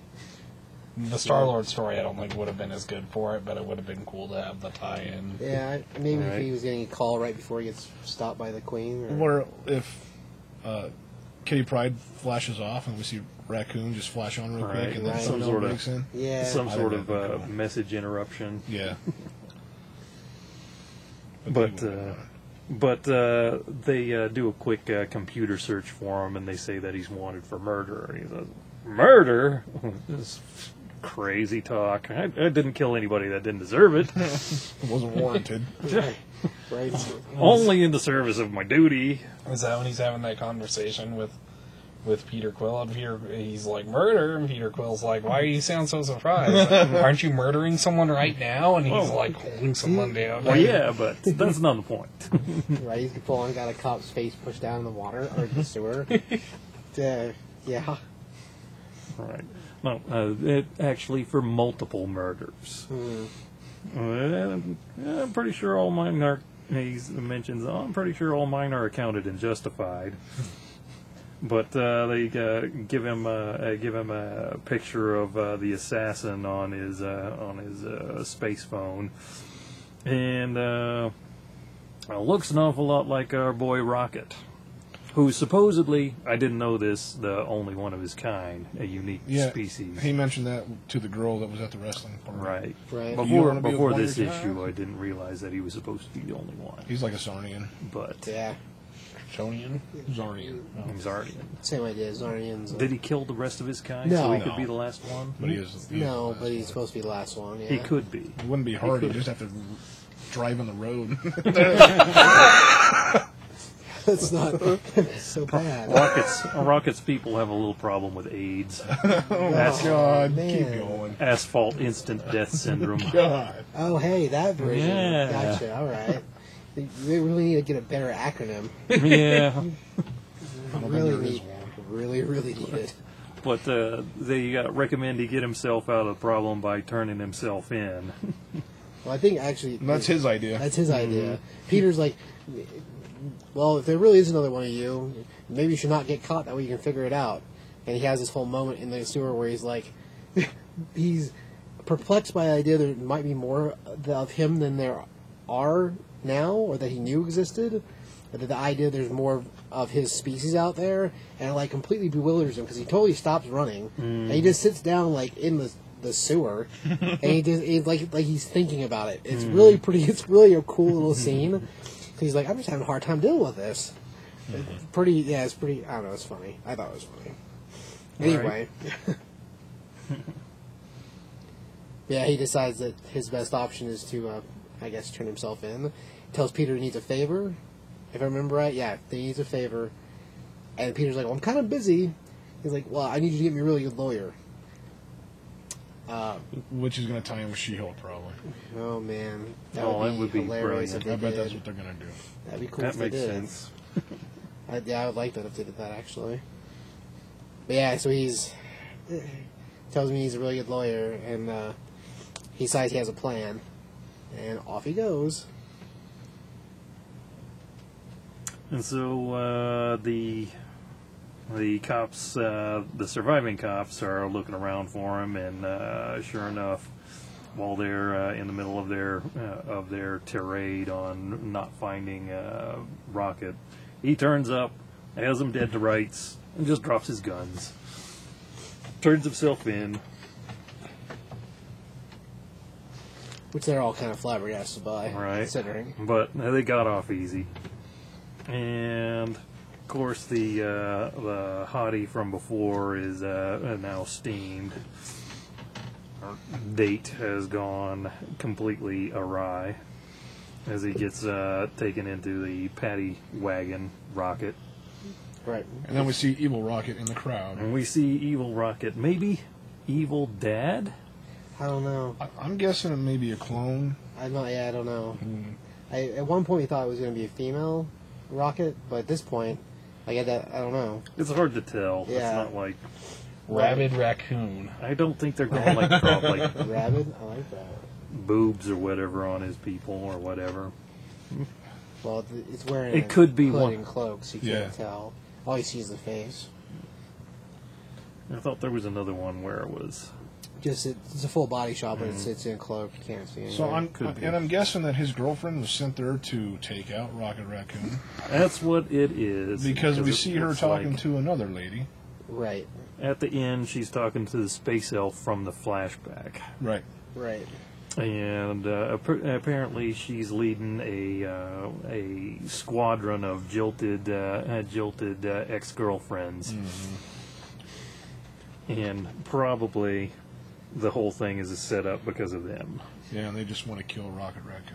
Right. I- I think they're two separate things going on, but I yeah, they're definitely the whole green hair girl, the, the other girl for, that was there for the date. She was there to capture him or bring him to them. And That plan was foiled by this random arrest. Right. So I, I think it's two separate things happening. But uh, yeah, as far as like a hit squad out for him, it's all these ex girlfriends because the girl that's leading the group is the chick from the very beginning that he rescued in the flashback. It's her, and she's the one that's leading the entire group of want to kill Rock Raccoon ladies. Yeah. On video conference, no less. Right. My prediction the hooded raccoon is Rocket from the future. Oh man. Coming back to, to try to save him from his ex girlfriends. Oh my gosh. Who was he killing? Did, did they mention what, who his murder was against? They haven't mentioned who the victims were yet. Okay. They said the the only one that they mentioned they didn't say mention the multiples, but uh, they uh, whenever he's talking to Quill, um, Quill says something about the the guy on Tardan Six or whatever, Cestus Seven or something. whatever the name of the planet was. Uh, maybe there's some credence to what he said. and We should probably go talk to the purple guy. He's like, we can't do that. And you see the image. That's when you see the image with the full body shot. The guy who told him he'd seen another him is the one that was shot by the raccoon. Right. So the guy who may have known who this raccoon was or where to find this raccoon was killed by said raccoon. So that's at least one of the murders. As far as the rest, eh, who knows? Yeah, I don't. th- I, I hate to disagree with you, but I don't think that's the case. Right, I think the ladies are trying to kill him, and this guy's trying to set him up for something. right. Something big. So Yeah, I, I. If he really does look the same as Rocket um, after the cloak is off or whatever, Can you distinguish a raccoon from one raccoon? that, I was from going to say exactly that. I, in the You're end- racist. Can you? Here, that's your speciesist, sir. speciesist. I don't know if that's a real word. It's probably a, a little a different alien with a mask. I don't, I don't know. I think I think if it winds up being, even if it even, even if it is, I mean, if you can't distinguish the two from each other, so my prediction is not time travel. Although I love that idea because time travel is what I like. what I would say is that these women are going to wind up accosting both rockets, and they pull a uh, rocket saying that it wasn't me, it was the other rocket, and then they kill the other rocket, and then he has a second time to go out with all of them. And maybe we don't really know that he's the real rocket, because that's how people end things, I can see that too. right? You never know if he's a real clone or not. If, it, if he's a clone at all, so I don't know. I, I it's it's very it's pretty interesting. I don't know. It's a fun little book. Like I, as far as like setup, I mean, the art style is Scotty Young, so it's it's got some wild, some wild art to it. But like I don't know, Rocket always looks like he's fun, except for when he's sad in the sewer, and he looks sad. Which, yeah, there's a moment there. Just like Craig score book go. Oh, sure, four. It's a nice little chase book. Right. Yeah, I'm interested to see what they do with the rest of it and what happens with all the rest of the ladies. Because it sounds like there's dissension in the ranks for sure, and because like at least one of them is like, I could have killed him five times by now, and so it'll be interesting to see how that all plays out. But yeah, it's definitely a chase. Like, and if they do connect it to She-Hulk, that'd be pretty cool. I'd I'd like to see that. That'd be pretty awesome. Because then you get hit on the She-Hulk. That'd be awesome. Mike. I give it a three and a half, only because uh, the art style's not really for me. But you know, it's it's a fun book, fun story, and Right. I, you know, I'm used to the character in Guardians, so Right. I'm used to a more serious Sure. look to him and a more, you know, non-cartoony. right. The But, you tone. know, but the story things could go somewhere. Sure. Mr. Ross. Well, this wasn't Mike's style. This was like exactly my style of book. Right. Uh, normally I don't really do Marvel stuff at all, and this book I would get every time. I really, really liked it, and I'd give it a four. Sweet. Nice. Curtis? I'm with Mike and against Ross about the art Oh, style. Careful. Right. Careful. Um, there was a part in it where uh, Groot gets destroyed and he picks up a splinter of Groot, so we get to see Groot grow, Right. hopefully in this book. I would, yeah, I'd assume so. But I, it's interesting enough to me to find out where it goes because there's subterfuge going on. I usually don't like that stuff, but it's space subterfuge. uh, and I want to see. I, I'm guaran- I, I can almost guarantee it's going to be She-Hulk. Yeah. So Uh, You know, we got to get uh, Groot killed in every story arc. And we got that out of the way, so Yeah, He's got a good point. Guardians Guardians did it what like eight, nine, ten issues ago. So every time they have a story arc, they got to kill Groot. Sort of kill Groot. well, he, he explodes and splinters. It's he's easy to carry. I don't know as how it's long as he happened got before. the seed, it's all right. I don't know how it's happened before, but it's pretty ridiculous that it's a wrestling match. That Right. Yeah, that was that's pretty bad. well, ultimately it was caused by Rocket too. yeah. So. Had Rocket not gotten into the ring and distracted Groot in general, because at that point Groot was actually winning Hmm. until he's like, "We gotta run, buddy." And the next thing you know, there's all these guns and cops, and then the green sludge thing just obliterates Groot. But up to that point, Groot was doing just fine. Hmm. So yeah, ultimately it's Rocket's fault that he gets turned into splinters anyway. uh, yeah, I give it a four. Also, like it, it was really fun. Like I, I, I like both these, both the Peter Quill book and the Rocket Raccoon book a lot for different reasons. Uh, I guess I, I don't know that that fun art style to it. I just like the way Rocket looks in there. I mean, he is cartoony as all sin, but man, I, I like the way he looks. Uh, I guess you get it both ways. Right. No, exactly. Yeah, it's like one side's yeah, that, yeah. Then one side's more serious, the other side's more just fun c- mischief. Anyways, it, it was, both of them were good, and Rocket swears all the time in that book. Granted, it is xed and sculled out, but is, that's what's kind of funny about it. Is it looks so cartoony, but he, he's like, yeah, just like murdering people Right. and Yeah, it's good stuff. He did say you want to experience the rocket, I think, once. You did. So there is kind of a Innuendo. yeah. Right. Well, yeah. When they were putting him, when they were arresting him, he's like, "I know you wanted to experience me, but maybe you'll give another chance later." and I'm like, really? And he, then, he's, then he's telling the guards, "Yeah, what's the in-flight movie?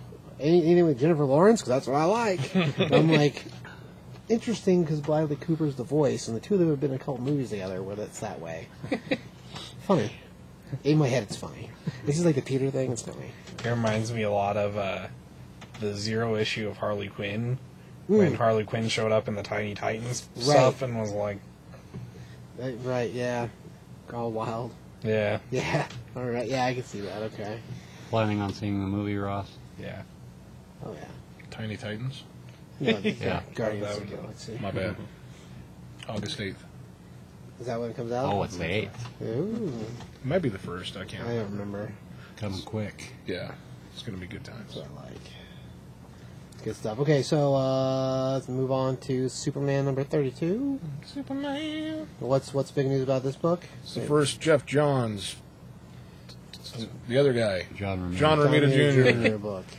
It was Jeff Johns the coming first back. John Romita Jr. work in DC, right? Yeah, Right. It's Klaus Ever. Johnson doing the. And yeah. Coloring, probably. No, he's doing the inks. Oh, okay. Yeah, it's John Romita Jr.'s first printed DC work. But yeah, I'm sure that someone at some point paid him commission to draw whatever. But as far as like published work, this is the first time we've had him on an actual like regular book. And Johns is back to Superman, so you know if you're a Jeff Johns fan, there you go. It's an interesting mix. Yeah. Jeff Johns has done some really good Superman before. Yeah, he, too, so. he action and some of the action comic stuff too. It's Right. different Aquaman stuff. as Didn't I he do recall. that uh, Brainiac? He did Yeah. Brainiac, and he did that when we were talking about our five favorites before, and one of mine was The Last Son. Oh, He Right. did. He did that one. I too. remember that one. Okay. I do recall him doing a pretty good uh, Aquaman too for yeah. a while. Yeah, he did really good Aquaman. You both stop. Um, so Superman starts off 25 years ago, three miles below Omaha, Nebraska. Uh, and it starts off basically like Superman's origin, except for with two totally different people. running and, and going crazy, and they're talking about the the energy from the second dimension is leaking in, and it'll destroy the whole planet if we don't cut it off here, and and the only way uh, we can't get out, but we're gonna send our son, we're gonna send our son to the fourth dimension Right. because uh, the fourth dimension has people that kind of look like us. And he'll he'll kind of fit in, but he'll have powers because he's. So essentially, you have Superman, but this time from another dimension, Right. or so we see so far. Um, so you start off with them sending the baby to our Earth, and we skip to the to to right now, and Superman is fighting an awesome robotic gorilla, which you find out later is Titano Right. which is kind of cool because it's an old school Superman giant gorilla that he Right. fights a lot. He did draw a pretty cool monkey. Yeah, yeah, that's pretty pretty sweet.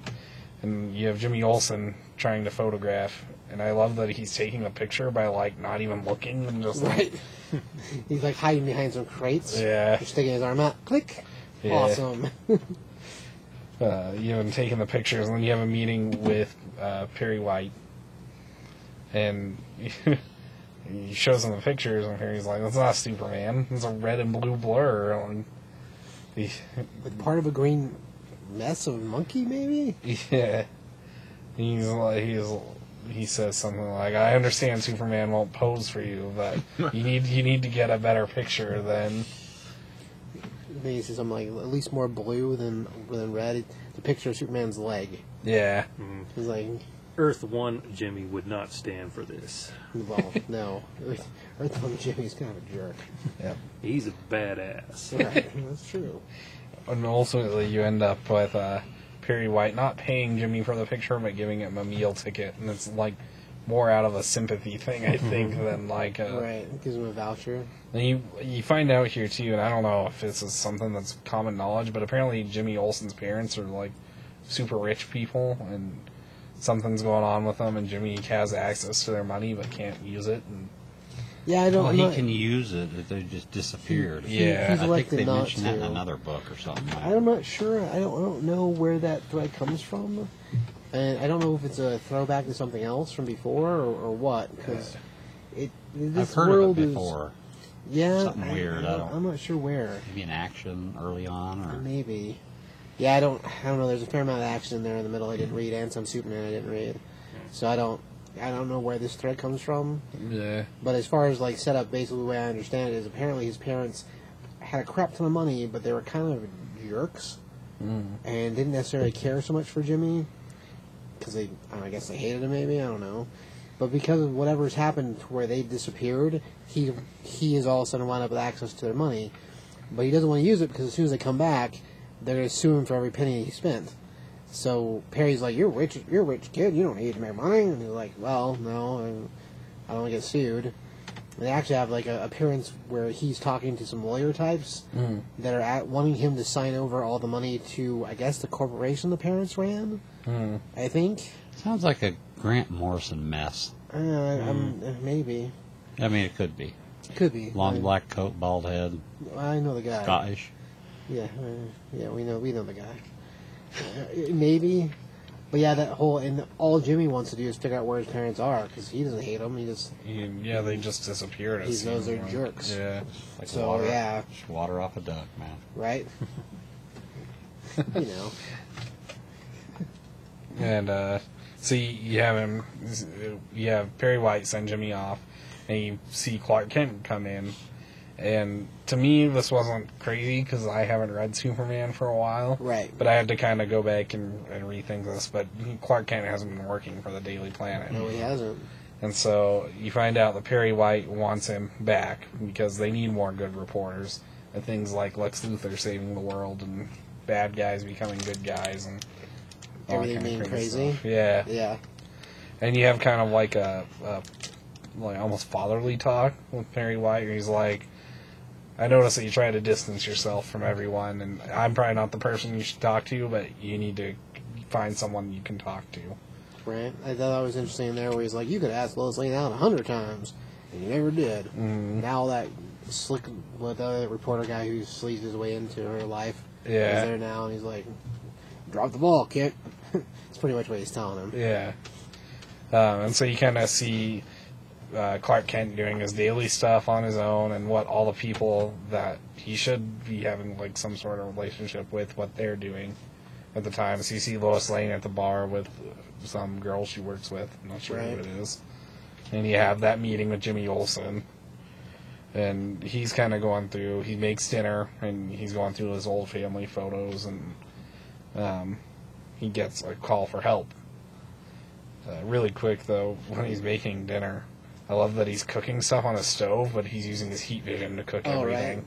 Yeah, it was pretty cool. Mm-hmm. Well, and apparently he tried to call Batman at some point, and he talks to Alfred for a second, and he tells Alfred that, no, there's no message, Alfred. So, like, they're painting this, like, sad, sap story for Superman, kind Yeah, of. like he doesn't have anyone to talk to, so he's Right. trying to talk to Superman. I think he, I think he calls uh, Wonder Woman. he calls too. Diana, too, yeah. Yeah, I don't know if that's later. Or, I can't, yeah, I don't remember. Um, but yeah, he goes, uh, here's a call for help, and he flies, and there's a crazy, like, blue spaceship thing, Yep. and it crashes, and, and like, a, like a big blue monster, basically, comes out of it. And I don't know how Right. you'll see it really explain it. Speaking crazy language that he can't read, that he can't understand, Right, and he shoots it with his heat vision, and it reflects right back at him. right. He, apparently, it's something that's not happened to him much, and he's pretty surprised by it. Um, so you have him fighting something that seems to be someone on his level, as far as Yeah, it's at least strong enough to take him down. yeah. Because it, it punches him a couple times, and he, he's taking a wallop, it looks like. hmm And as he's fighting him, uh, and he's getting beat pretty bad. You see, crazy blonde-haired person looks like kind of like the dad from the start. Right? come flying through and, and takes out this uh, uh punches it, it does a pretty good hit on the blue monster thing Right. And he, he- he's speaking the same language, too. I noticed that. yeah It's like the word, like whatever language he's speaking, the blue monster is speaking also, mm. which is weird. Yeah. and then you have kind of a cool like combo finish with superman and the other guy punching the i guess it's a robot or it looks it looks like a robot to me Yeah. but I, I, it's hard to say if it is or not. But yeah, they, they basically do the combo attack where Soup's belly hits him and the other guy, like, c- comes across his jaw. yeah And they basically just. I- Superman acts like he's knocked out, but I'm pretty sure he'd be dead. Yeah. And uh, after after all that, you have Superman talking to the this crazy guy that came out of nowhere. He says, "Thanks for the hand." Um, he says, "Whoever it is looks like he's down for the count. Do you know him?" And he's like, "Do you understand me?" Because he probably heard him talking in the crazy language earlier. Right. And the guy's like, "You're speaking English." And Superman's like, "Yeah, you're in, you're in Metropolis, America." And the guy's like, "America, no. Uh, this isn't possible." Um. and apparently, this this thing said it was gonna find his homeworld and destroy it. Right? To he tells uh, Superman that, and then he's he's pretty surprised that Earth survived. Uh, the guy says his name. He says his name's uh, Ulysses.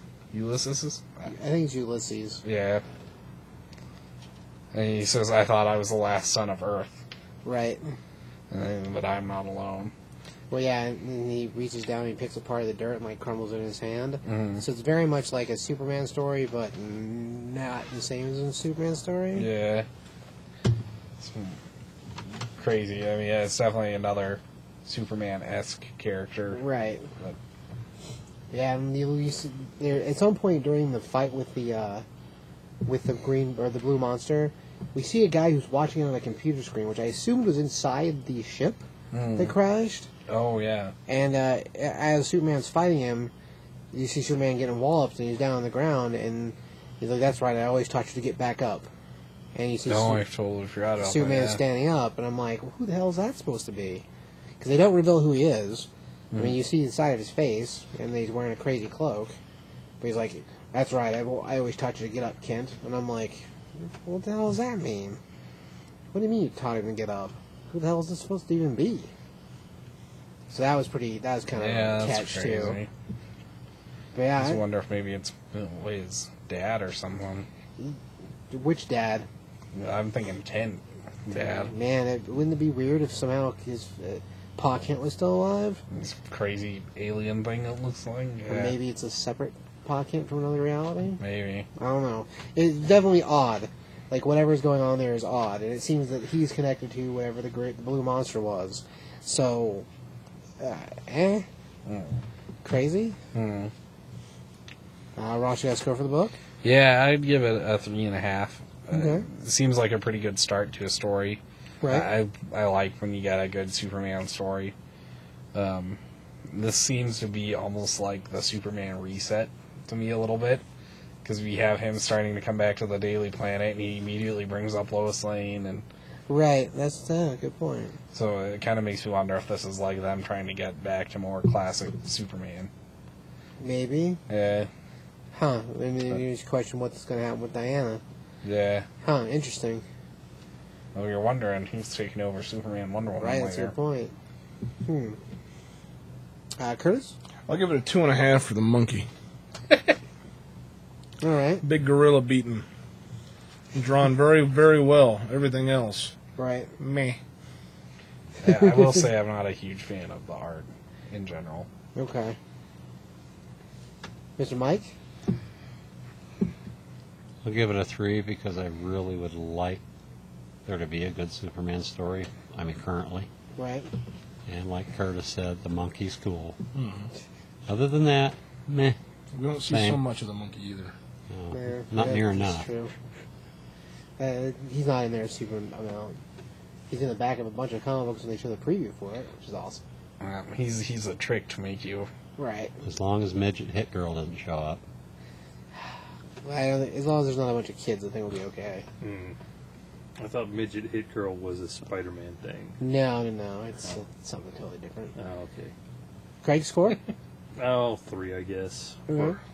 Monkeys and uh, the Adventures of Pa Kent in Smallville from another dimension. All right. Yeah, I, you know, I I give it a three two.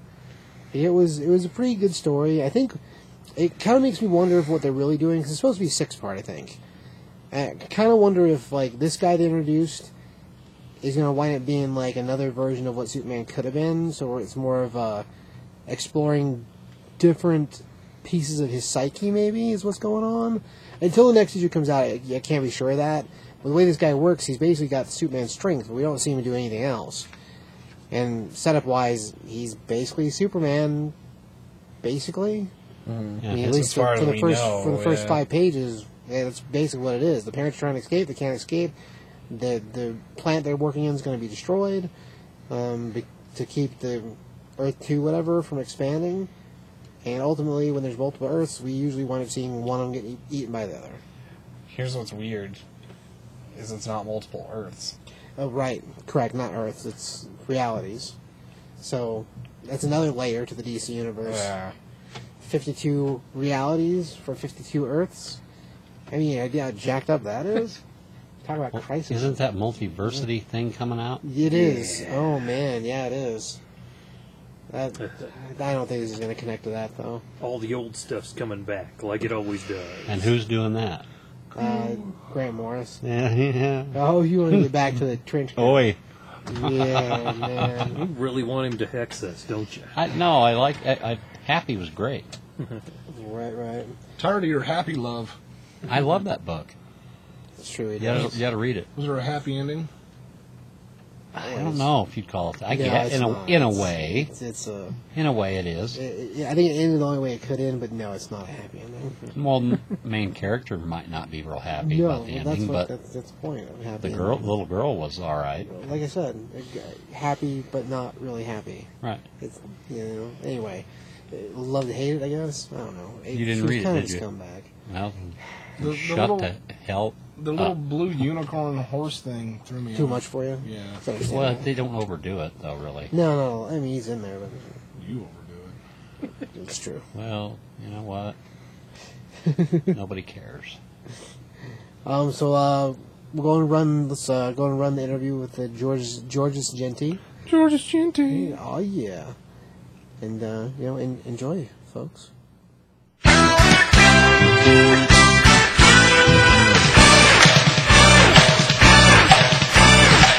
Hi, this is George's Chemton, I'm Rob, Top 5 Comics, and this is Mike with Top 5 Comics. And uh, and the lovely lovely Wendy. Wendy. also with Top 5 Comics. How How you about? doing? All right. Um, I guess the first thing we'd really like to ask you is uh, when did you know that this is what you wanted to do for a living? When did I want to do comics? or just- Yeah. Like, like just being in the comic profession, drawing or writing or when, when you I even think started. I, I knew when I wanted to, when I was, realized I was good at it. Yeah. Um, I had a love for comics my whole life. Growing up, and, you know, my mother, obviously, mother buys you those books you had at the pharmacy, whatever, and gives them to you, and I just really took to them, and they, I don't know if it was a time in my life when I needed something to really hold on to or anything, you know, I won't give you some sort of a sociological stats on, but it just, it stuck with me and never left. And when I realized I could draw and I was good at it, it was even better because I thought, wow, I could actually do this for a living, or hypothetically. Probably like, yeah, okay.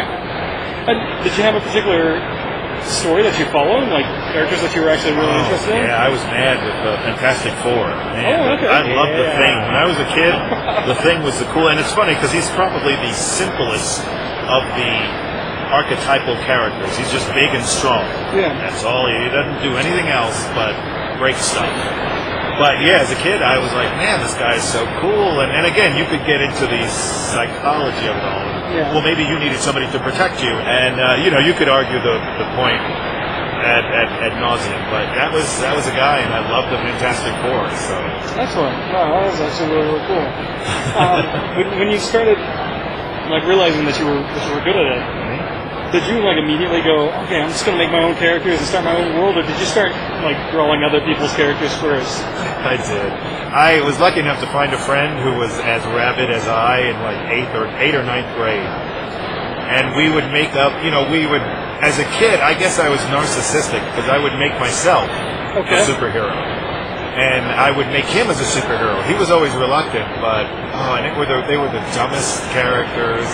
I don't know why I created somebody called Goatron, and he was a guy who had uh, horns like a goat that could shoot out of purely an adolescent's frame of mind for sure, and it was just something I loved. Then growing up, I loved the you know loved the Marvel and DC characters a whole lot more. So I was always like, oh, Daredevil's cool, or I could draw Batman. That would be cool. So it was always just something else, and uh, consequently, never got back to that Gochon character. Well, you never know. Yeah, the strike while the iron is hot. That'll be a good children's book. It, it could. It could be awesome. He solves things with his Well, that's just laser. it. I, don't, I don't even like ghosts. I don't know why it was that guy or why I chose that name, but it was like that. That was, that was Sorry, what I don't happened. mean so- to move for you. Oh, it's okay. This, this is the good side. This is just for this is so I can remember what happened on this stuff, which is always good. Now. It's in and out. After a few drinks, yeah. Well, sure, why not? but you've done the work on a lot of different brands and a bunch of other different companies. Ha- Is there a particular company that you like working for better or worse or? I would never say that publicly. Oh, Are of you course. kidding? I'm, no. I, let's let's try it this way instead. Is there a, a company that you liked working with? better? I, all of them, really. I worked for all the majors Marvel, DC, Dark Horse. Um, all the majors were uh, treated me fine. I don't, I'm sure some people would give you another story, but my, my thing about this is I came up through the independents. I came up through the, the small, really, and then got bigger and bigger and bigger. So I really do feel like I, I earned my position at Marvel or DC once it happened, because it didn't happen until maybe seven or eight years of really trying. yeah. So once I got there, I didn't feel. I felt lucky, of course, yes, but I really did feel like I earned it. Like, yeah, this was something I worked for, put in my years. You know, it's like working at a job and you got a promotion every year, and you're like, yes, I should be manager because I really came in through the mailroom and worked my way up. And that's exactly what I did. Excellent. Yeah. Okay, Did you have a hard time getting started? Yeah, there were like three or four times I thought I was breaking in and then nothing happened. Breaking in and then nothing happened because all these small companies were going out of business. So Yeah. as soon as I thought, oh, cool, now I'm established, they would go out of business. And I worked for Valiant, uh, Defiant, uh, Techno Comics, you know, just these small little companies that aren't, well, Valiant's still around, but these Well- other little companies that are no longer existing. Caliber Press, London Night Studios. Uh, it's been a, a wide and long path that I've taken. Well, excellent. you seem to be doing really well with Dark Horse. Yeah, yeah, no, I lucked out. Uh, Joss Wheaton saw my work. He's a big comic fan. Saw my work, and when they started to do Buffy again, they said, "Let's find this guy, see if he's interested, and get him to work." Wow, that's Now, awesome. Seven years later, yeah, I'm grateful for him. So No, that's great. Does, does he have a lot of uh, contact with you about? in the beginning, when we did season eight, yeah, because he was all like, "Oh man, it's been so long since I've written any Buffy. I'm so excited about all this," and he was so excited through the whole season and into season nine. But then, you know, a little thing called the Avengers came along and kind of took his attention away, and now he's like in charge of the whole Marvel line. Yeah, pretty much. So I don't, you know, I I don't know where his attention is so much. I'm sure he still loves Firefly and Buffy and all Oh, that, yeah. but yeah, I don't think he'll be paying like personal attention as much. So well, some people are really hands-on, and then some people are really hands-on. well, no, he does. So- the people underneath or beside him or however you want to say it are very good people. So Yeah. if he has to pass the ball off to somebody, the people he has passed it to are, are Okay. definitely good Yeah. hands people. Nice.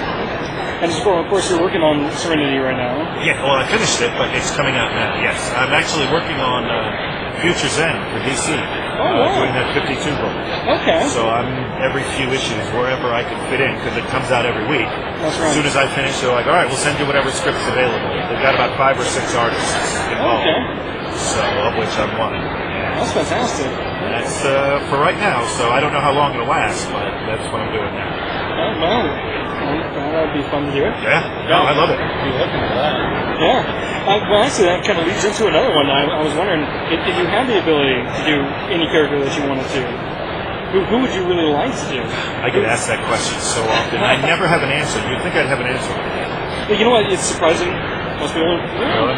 Because I, love all of it. I love all the Marvel stuff. I grew up with the Marvel stuff. Um, I mean, I guess I'd want to do stuff that I really love, uh, but in doing so, I'd be intimidated because I don't think I could do it any better than when I really loved it. And you know, I loved Frank Miller's Daredevil. Oh my God, I, you couldn't have told me this book wasn't revolutionary. And to think that one day I could actually draw a Daredevil. Oh my God, you know that type of thing. So. if they came to you and offered you Fantastic Four, Now, see, that's that's a different thing because Fantastic Four, in my opinion, hasn't really been written well in a lot of years. So I wouldn't want to come on and do something that I thought was subpar. It would really. I've always felt this is me personally. So no, I'm not knocking any writers or whatever. I've always felt with a book like Fantastic Four, you should be you should have a subscription to uh, American Scientific. This is something where Fantastic Four was always on the fringe of technology. There's always that whatever is around the corner, the Fantastic Four were a part of because Reed Richards is such a smart guy. And to me, that's where the book really is a success. Obviously, it's a family book and you have the dynamics, but that was a really hard book as I grew older and understood uh, Fantastic Four. I think it's a really hard book to write, so I don't know that I'd want to draw it unless, of course, this story is like phenomenal. So that's my little riff on that. I can see that. I can see where that would be. That's Yeah. actually really good. Alright, um, or if you were trapped on a desert island, what are the five things you bring? Do you have electricity on this island? Uh, I'm thinking no. No electricity. Well then, so I have to bring survival stuff, right? That would be good. I mean, because everybody always asks that, but they always say, you know, what are the, you know, what are the top three CDs you'd want to bring on a desert island? And I was going, how are you going to play these CDs if you, if you don't got nothing? it's true. Um, well, I, I mean, I, I, I think the question becomes a little too serious when you say, no, you don't have to pay. One of those items could be a gas powered generator. Yeah. Could be a general. But then again, why put me on this island if you're going to make me survive? I'll just stay in the city. Um, I'm supposed to, well, I'd probably bring the Bible and uh, stuff to read for sure. Uh, stuff to survive. Well, I, uh, I'm a big fan of brushing my teeth, so I bring Okay. a lot of toothpaste. And, uh, you know, if I could bring a couple of paintings, that would be nice to sort of decorate the island, you know, in case There somebody you go. drops by. That's true. You never know. It might be more inviting that Who way. knows? You might get picked up faster. So maybe I'll have Hugh Hefner move his mansion on the island. I'll be set. Maybe besides, anyways, yeah. I'll be done. You okay. won't hear from me again. All right. I do have a question. Certainly, go ahead. Do you have any plans to do any, uh, your own independent work? I get asked that a lot, and everybody seems to ask that question now that it's so popular to do your own stuff. Um, I'm sure I do. and I've got little things here and there that if ever I do, but I I know I'm strange and maybe I'm I'm alone in this, but I like all these other characters. I like Batman. I like Spider Man. I like playing in this sandbox. Admittedly, not my sandbox, but it's something I like to to piddle around in. So I'm not really in a rush to do my own stuff. And it's funny, I was just talking to Zach Howard, and they were doing something with um, his book. I'm like, yeah, I should be doing that. You know, I should get an IP of my character and make a movies and do all that stuff. But I'm just, I don't know. I guess I'm not in a rush to go there. You know what? I, I, I actually understand that quite a bit. I know there's a lot of people that are like, oh, why would you want to work on something who's been around all these years? But that's half the reason. That's the fun, yeah. How, how can there's nothing that can endure 50 years, and yet Spider-Man, Captain Mm-hmm. America, Yeah, you guys telling me X-Men, Batman's not Batman. cool? You got the opportunity to work on Batman? Come on. Yeah, Well, then people are saying, well, I'll create my own Batman. But, but it won't be Batman. no. You can do something else. And that's always the trick, anyways. If you're trying to create somebody else's character, anyhow, it never comes out as it is. If you- Definitely. Of course, you know, you, you also have 50, 60 years of Yeah, oh, continuity that history, they have to yeah. live up to, so. Well, in Batman's case now, 75, yeah. That's true. Mm-hmm. That's true. If you were in a fantasy world, would you ride a chocolate pony? Ride a chocolate pony? That's correct. If it were white chocolate, yeah. All right. If It was a white chocolate pony. Sure, because then I'd eat it. I got my food. It'd be sticky, but I got my food. Ride it, and then you'd eat it afterwards. Be awesome. That's, that's, that's a good one. That's really It's a good one. Oh, God, we got through it. I'm glad. All right. Are you fine with it? Should we do it again? You're good? No, you're- We'll do the whole thing. then. I don't like it. The lighting was off.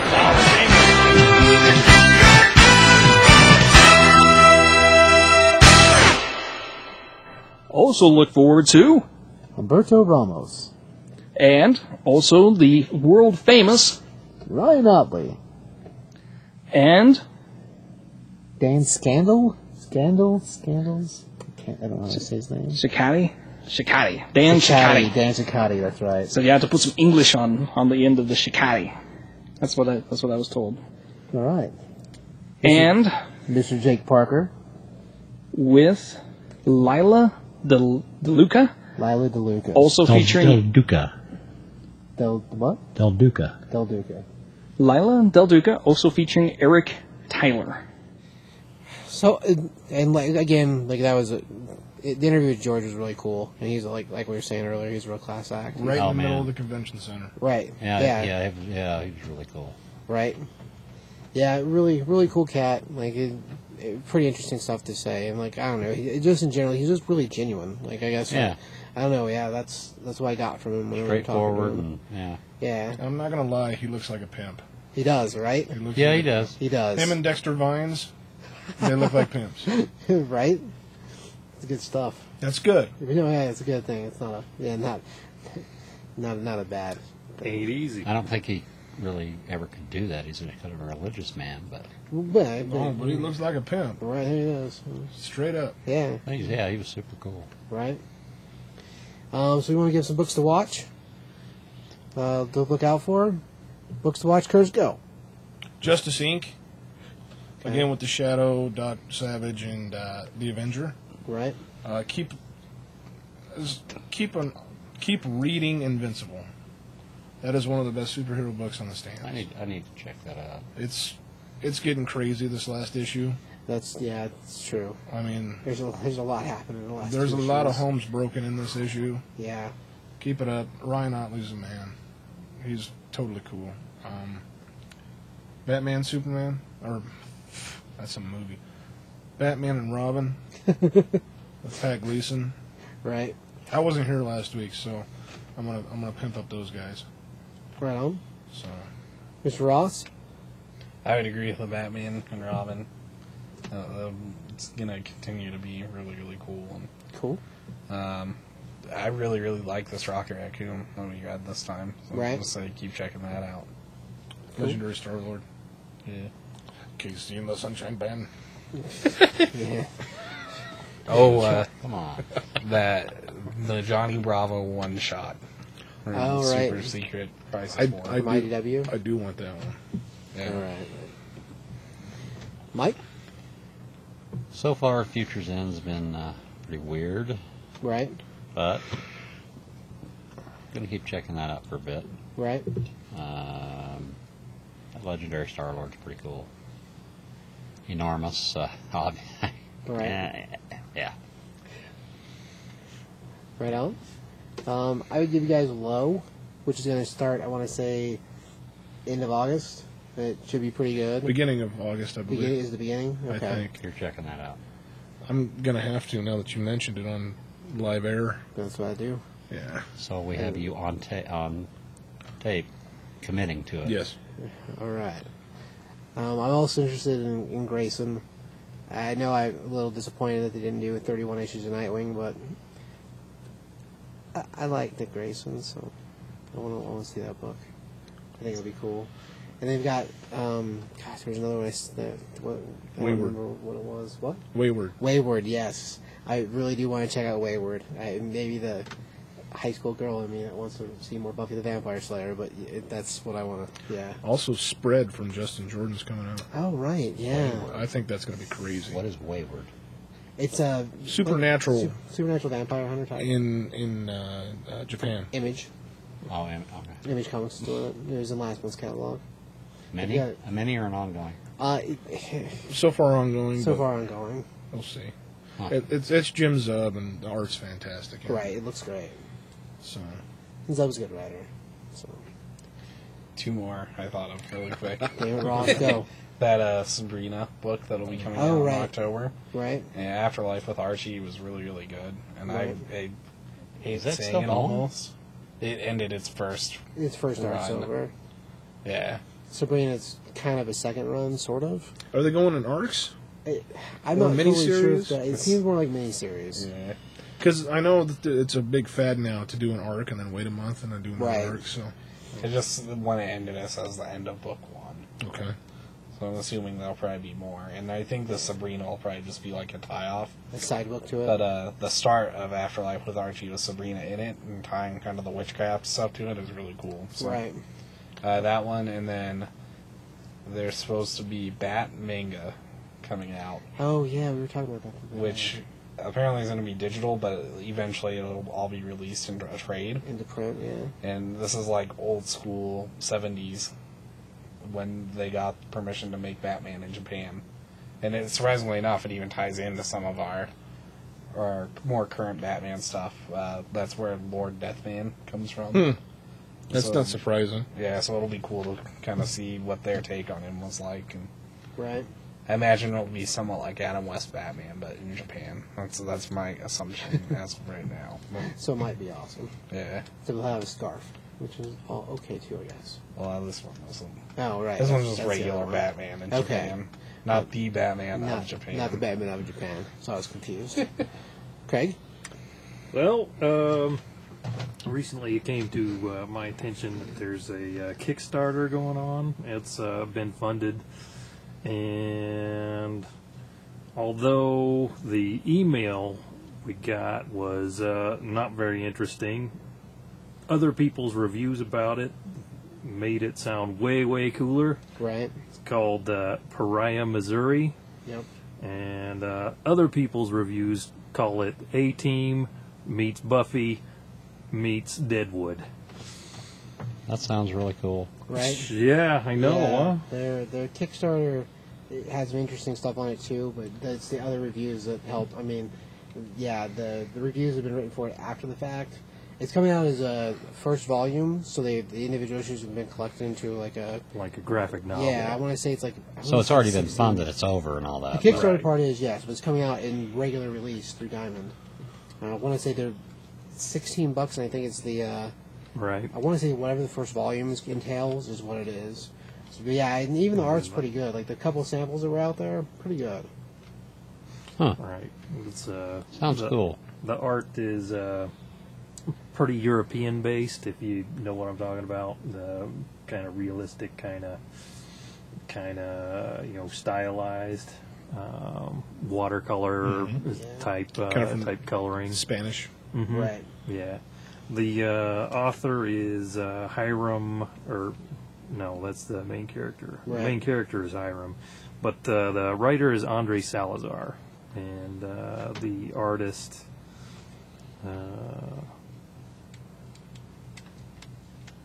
artist is uh, based uh, in Mexico too, so uh, I missed it. I don't remember what the name was. It's been a while since I got that email. This one, I got one that's for Ross. So Okay. Jose Pescador is the artist on that one. Okay. And I ha- I uh, tried to look him up and see if he's done anything else. I haven't seen any other comic books he's done, but I guess he's a, a fine artist, uh, a fine artist in Mexico. We, and this is his first comic. So there's, it was brought to my attention somehow, but there's a digital comic that's actually in print that you can buy from the writer. I'm not sure who it is. It's called Doberman the Canine Crusader, Oh yeah. and uh, the cover is like a classic Batman cover. Right. So That's awesome. it looks cool. Doberman the Canine Crusader. It sounds pretty sweet. I, I'm in, I'm interested too. Right. Well, The name alone. Yeah, Right. I got. I, I think I got the link from uh, the writer of the new Stray book that was on Kickstarter, Oh yeah, uh, Vito Del Sante. Vito. Yeah. And he ga- he gave me the link to it. Cool. So Yeah, Vito's a cool guy too. Yeah. Right on. I think that's it, guys. Yeah. The key. The key. No, sorry guys. Don't have it. you haven't broken down over a year. Well, one of these days I might surprise you. I doubt it. I doubt it too. Wakasa, wakasa, tananda. Ding, ding, ding.